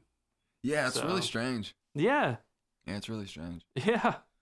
Since the last episode, I was going to release uh, Good Vibe Sessions, which is my instrumental album. As I was getting it ready, I realized it needed a little more work. So I just uh, had to push that back a couple weeks. You know, I just kind of wanted to put that out there. Oh yeah. But uh, it just needed some some remix and remaster. And just so people that maybe didn't hear the the first episode, or maybe they listened to it uh, far apart, the Good Vibe Session is the instrumental album It's yes, it's that uh, you're selling for one price. That has. Are are you setting the number? Or are you still contemplating the number of tracks? it's gonna be ten or twelve tracks. Okay. At the So if it's ten, it'd be it'd be uh, fifty dollars. If it's uh, twelve, it'd be sixty, Okay. or fifty nine ninety nine, or forty nine ninety nine. It'd be either one of the two. But you can use those instrumentals to literally if you like all those instrumentals and you want that to be your album, you just put lyrics down over them and you have an album.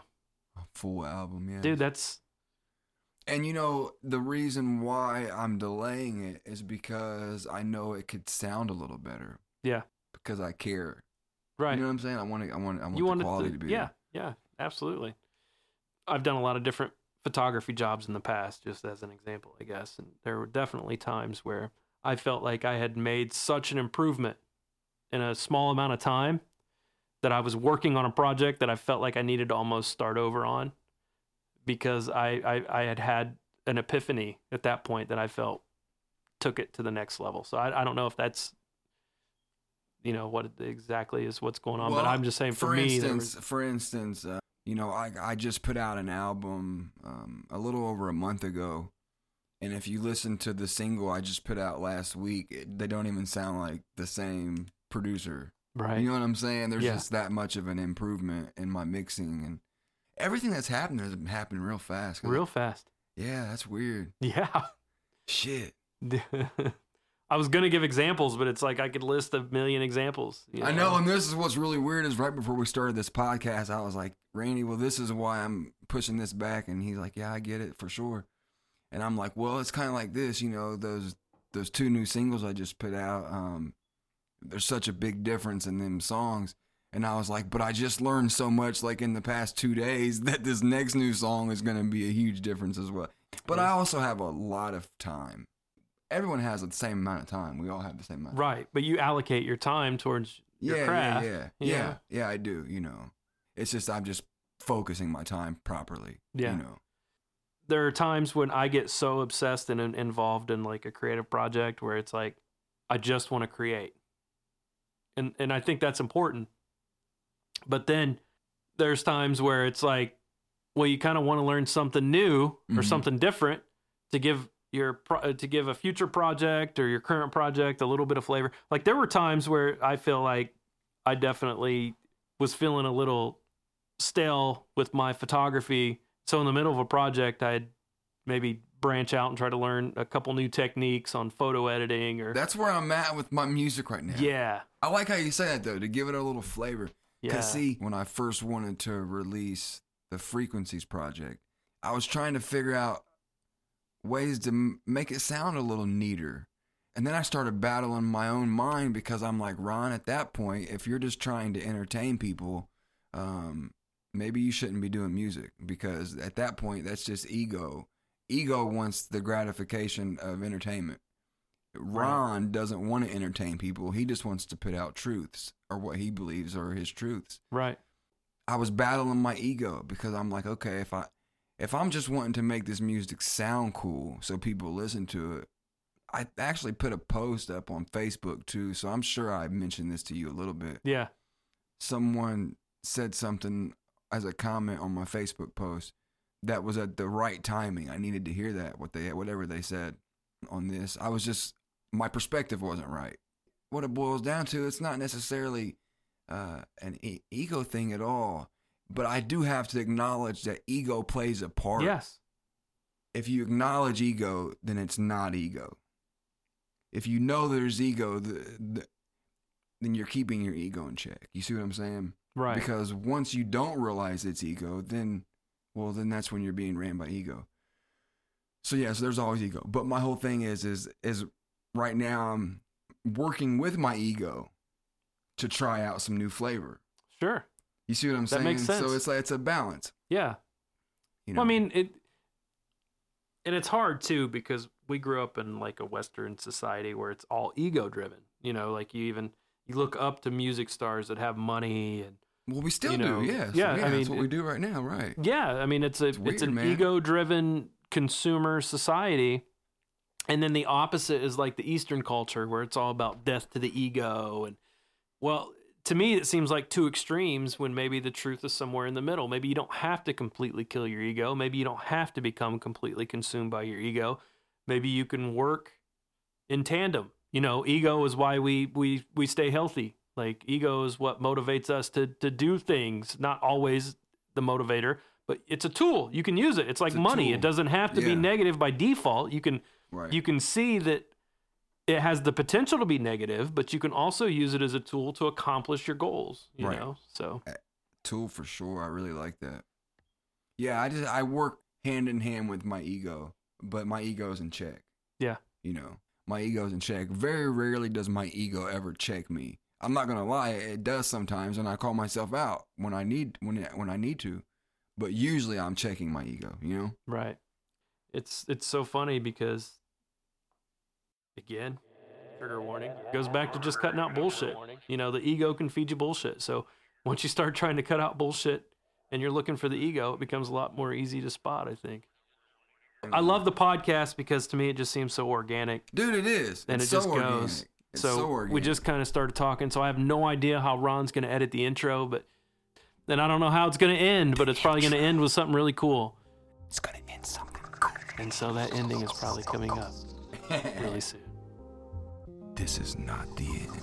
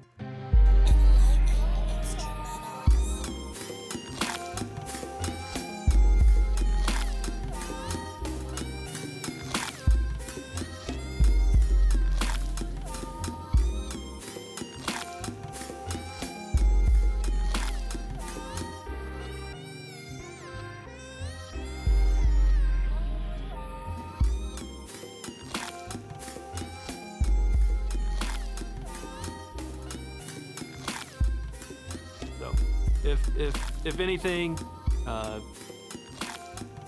take take some of that information from tonight. You know, look it up yourself at your own pace. When you're in a good headspace and you have a little bit of free time, and Dude, it's it's weird, man. I think episode three needs to we need to have Adam over. I think that's a wonderful idea. And I think you need to start it with the Randy, Ron, and Adam. Dude, it's Randy, and Adam. I think that would be a, a That would be little- wonderful. That'd be a nice, a nice. So Adam, we need you for this next for this next podcast, bro. Yeah. I love Adam, Adam, Adam. I love Adam too. Damn, that's great. What's What's funny is too is that was all the people at my high school. You know, so it's- if we've got 20 listeners, two Yeah. of them have to be people that was on that tape. That's hilarious. So- That's going to be awesome. yeah, that's pretty cool. That's freaking funny. That is really cool. Somewhere, somewhere, I think, in a hard drive, hopefully, still around. I have the completely uncut. Emphasis. Well, no, I have that for sure. Wow. But I have the completely uncut uh, audio tape that the the because the You're not I love listening. Randy, Ron, and Adam Was all like from, a uh, four minute compilation of like some of the best ones that we like. But I have, I think I have the whole uncut one no somewhere. way. Nice. Yeah, but I can't believe I did that. What was his name, Mr. Hurdle? You're not yeah, listening. you're not listening. You're not listening. I made him look so bad. but he would do that over and over Yeah. again. Yeah. You're not listening. That's funny, man.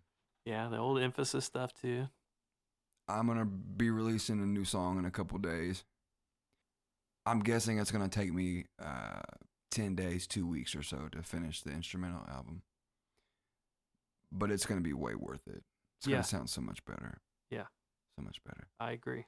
I think that uh, I think that something like this, it's a great thing for you as as a project, but it's also a great thing for for artists that are trying to put out a project. Right. And so I, I think it's it's it's good for everyone that could potentially be involved. For using sure. these these instrumentals to the, to their advantage to make some really cool music, which I would love. I would love to hear. Honestly, that could be a thing, man. We could we could devote a whole episode of the podcast to people that have made songs with the instrumentals if you wanted to. I'm just brainstorming I think that would be really great. where we could play a song and and and talk about the song or Yeah, I'm looking- give props to the person that made the song. I'm or- looking forward to um, these last couple that I, I I leased out to hearing what they create with them. yeah, that's that's a really- really cool feeling. Yeah, I'm really excited to hear what what happens with these songs. Hopefully, I I get to hear them. You know, Yeah, because I I encourage people if they buy a beat off me to, um, let me hear it afterwards. you yeah, know? Yeah, that's got to be really cool. heck yeah. Oh yeah, Beats, I was gonna say um, instrumentals. it was gonna say, you know, we're doing an episode roughly every two weeks, but how we was talking about doing some split screen action. Yes, You know, so we're talking about maybe doing because we uh, can't get together physically as often as Right. as- so maybe doing some shorter, not like full hours lengths podcast, maybe 20, 15, 30 minutes, 20, whatever. 30 minutes, whatever. Yeah, whatever happens. Yeah, yeah, yeah. Because no there's guidelines. yeah, Just whatever. Yeah. Might even be a five minute. Yeah, Might could- turn into a five hour. yeah. you We we might even do one episode where it's just us brushing our teeth. Dude, I've did that. I know. That's why we should do another. Don't forget to brush your teeth. nice. That's so great. Yeah, yeah. So there's that. I, I, I don't know if we would title that series or just make it like a, a spinoff with the same title. But Just be I- random stuff. Yeah, random yeah, it could be anything. A project that we got going on, or there's a random thought that we just want to get out into the collective, or a hot topic of the day, or. All right, so So on that technically note, now, technically now it's Wednesday, September fourth. We started on the third. So, dude, this episode is two days long. All right, man. All right, man. Well, Been real. It's been, fun. It's been stuck around, we appreciate you listening to our ramblings and so rambling. yeah, We're ramblers, yeah. you know. But we love people, so if you ever want oh, to, I love, dude. if you ever want a reference on something we talk about, I, do love people. I do love people. Like really, if you're listening to this right now, like I love you. I love you. I really love you. No, really. Like seriously, Yep. I love people. Dude, I just love to be out walking and like wave at people or say hi to people. You know that. And here's here's the thing too. I did this the other day, and I, but I do this all the time. I just like to say hi to people and stuff. I know it's so weird, right? But um, no, that should be no, normal. No, that's what I right. That was like a sarcastic weird. That Oh, was, yeah. yeah. I got you. Got you. You got me, dude. Yeah, yeah. No, seriously though. Here's the thing, man. Like, and I came home when I wrote about it. And I told people, like, seriously, if you're out like waving at people and you say hi to people, drive by and stuff, not only does that um, energy carry into their life, and then they pass that on. Mm. That loving energy really might be what that person needed to uh, make a better decision that moment, or uh, be nicer to their kids on the phone, whatever it may be. That energy carried into that person's life. Yeah, it transferred. I- but I do this often. But I, I, it was almost like a small experiment. I wanted to wave at every car that passed me when I was going from point A to point B. I had to walk to the to the store. I wanted to consciously make an effort to smile and wave at every person that that passed in, in a car. I did, but what I what I started to notice was is that it was making me feel so much better. Oh wow.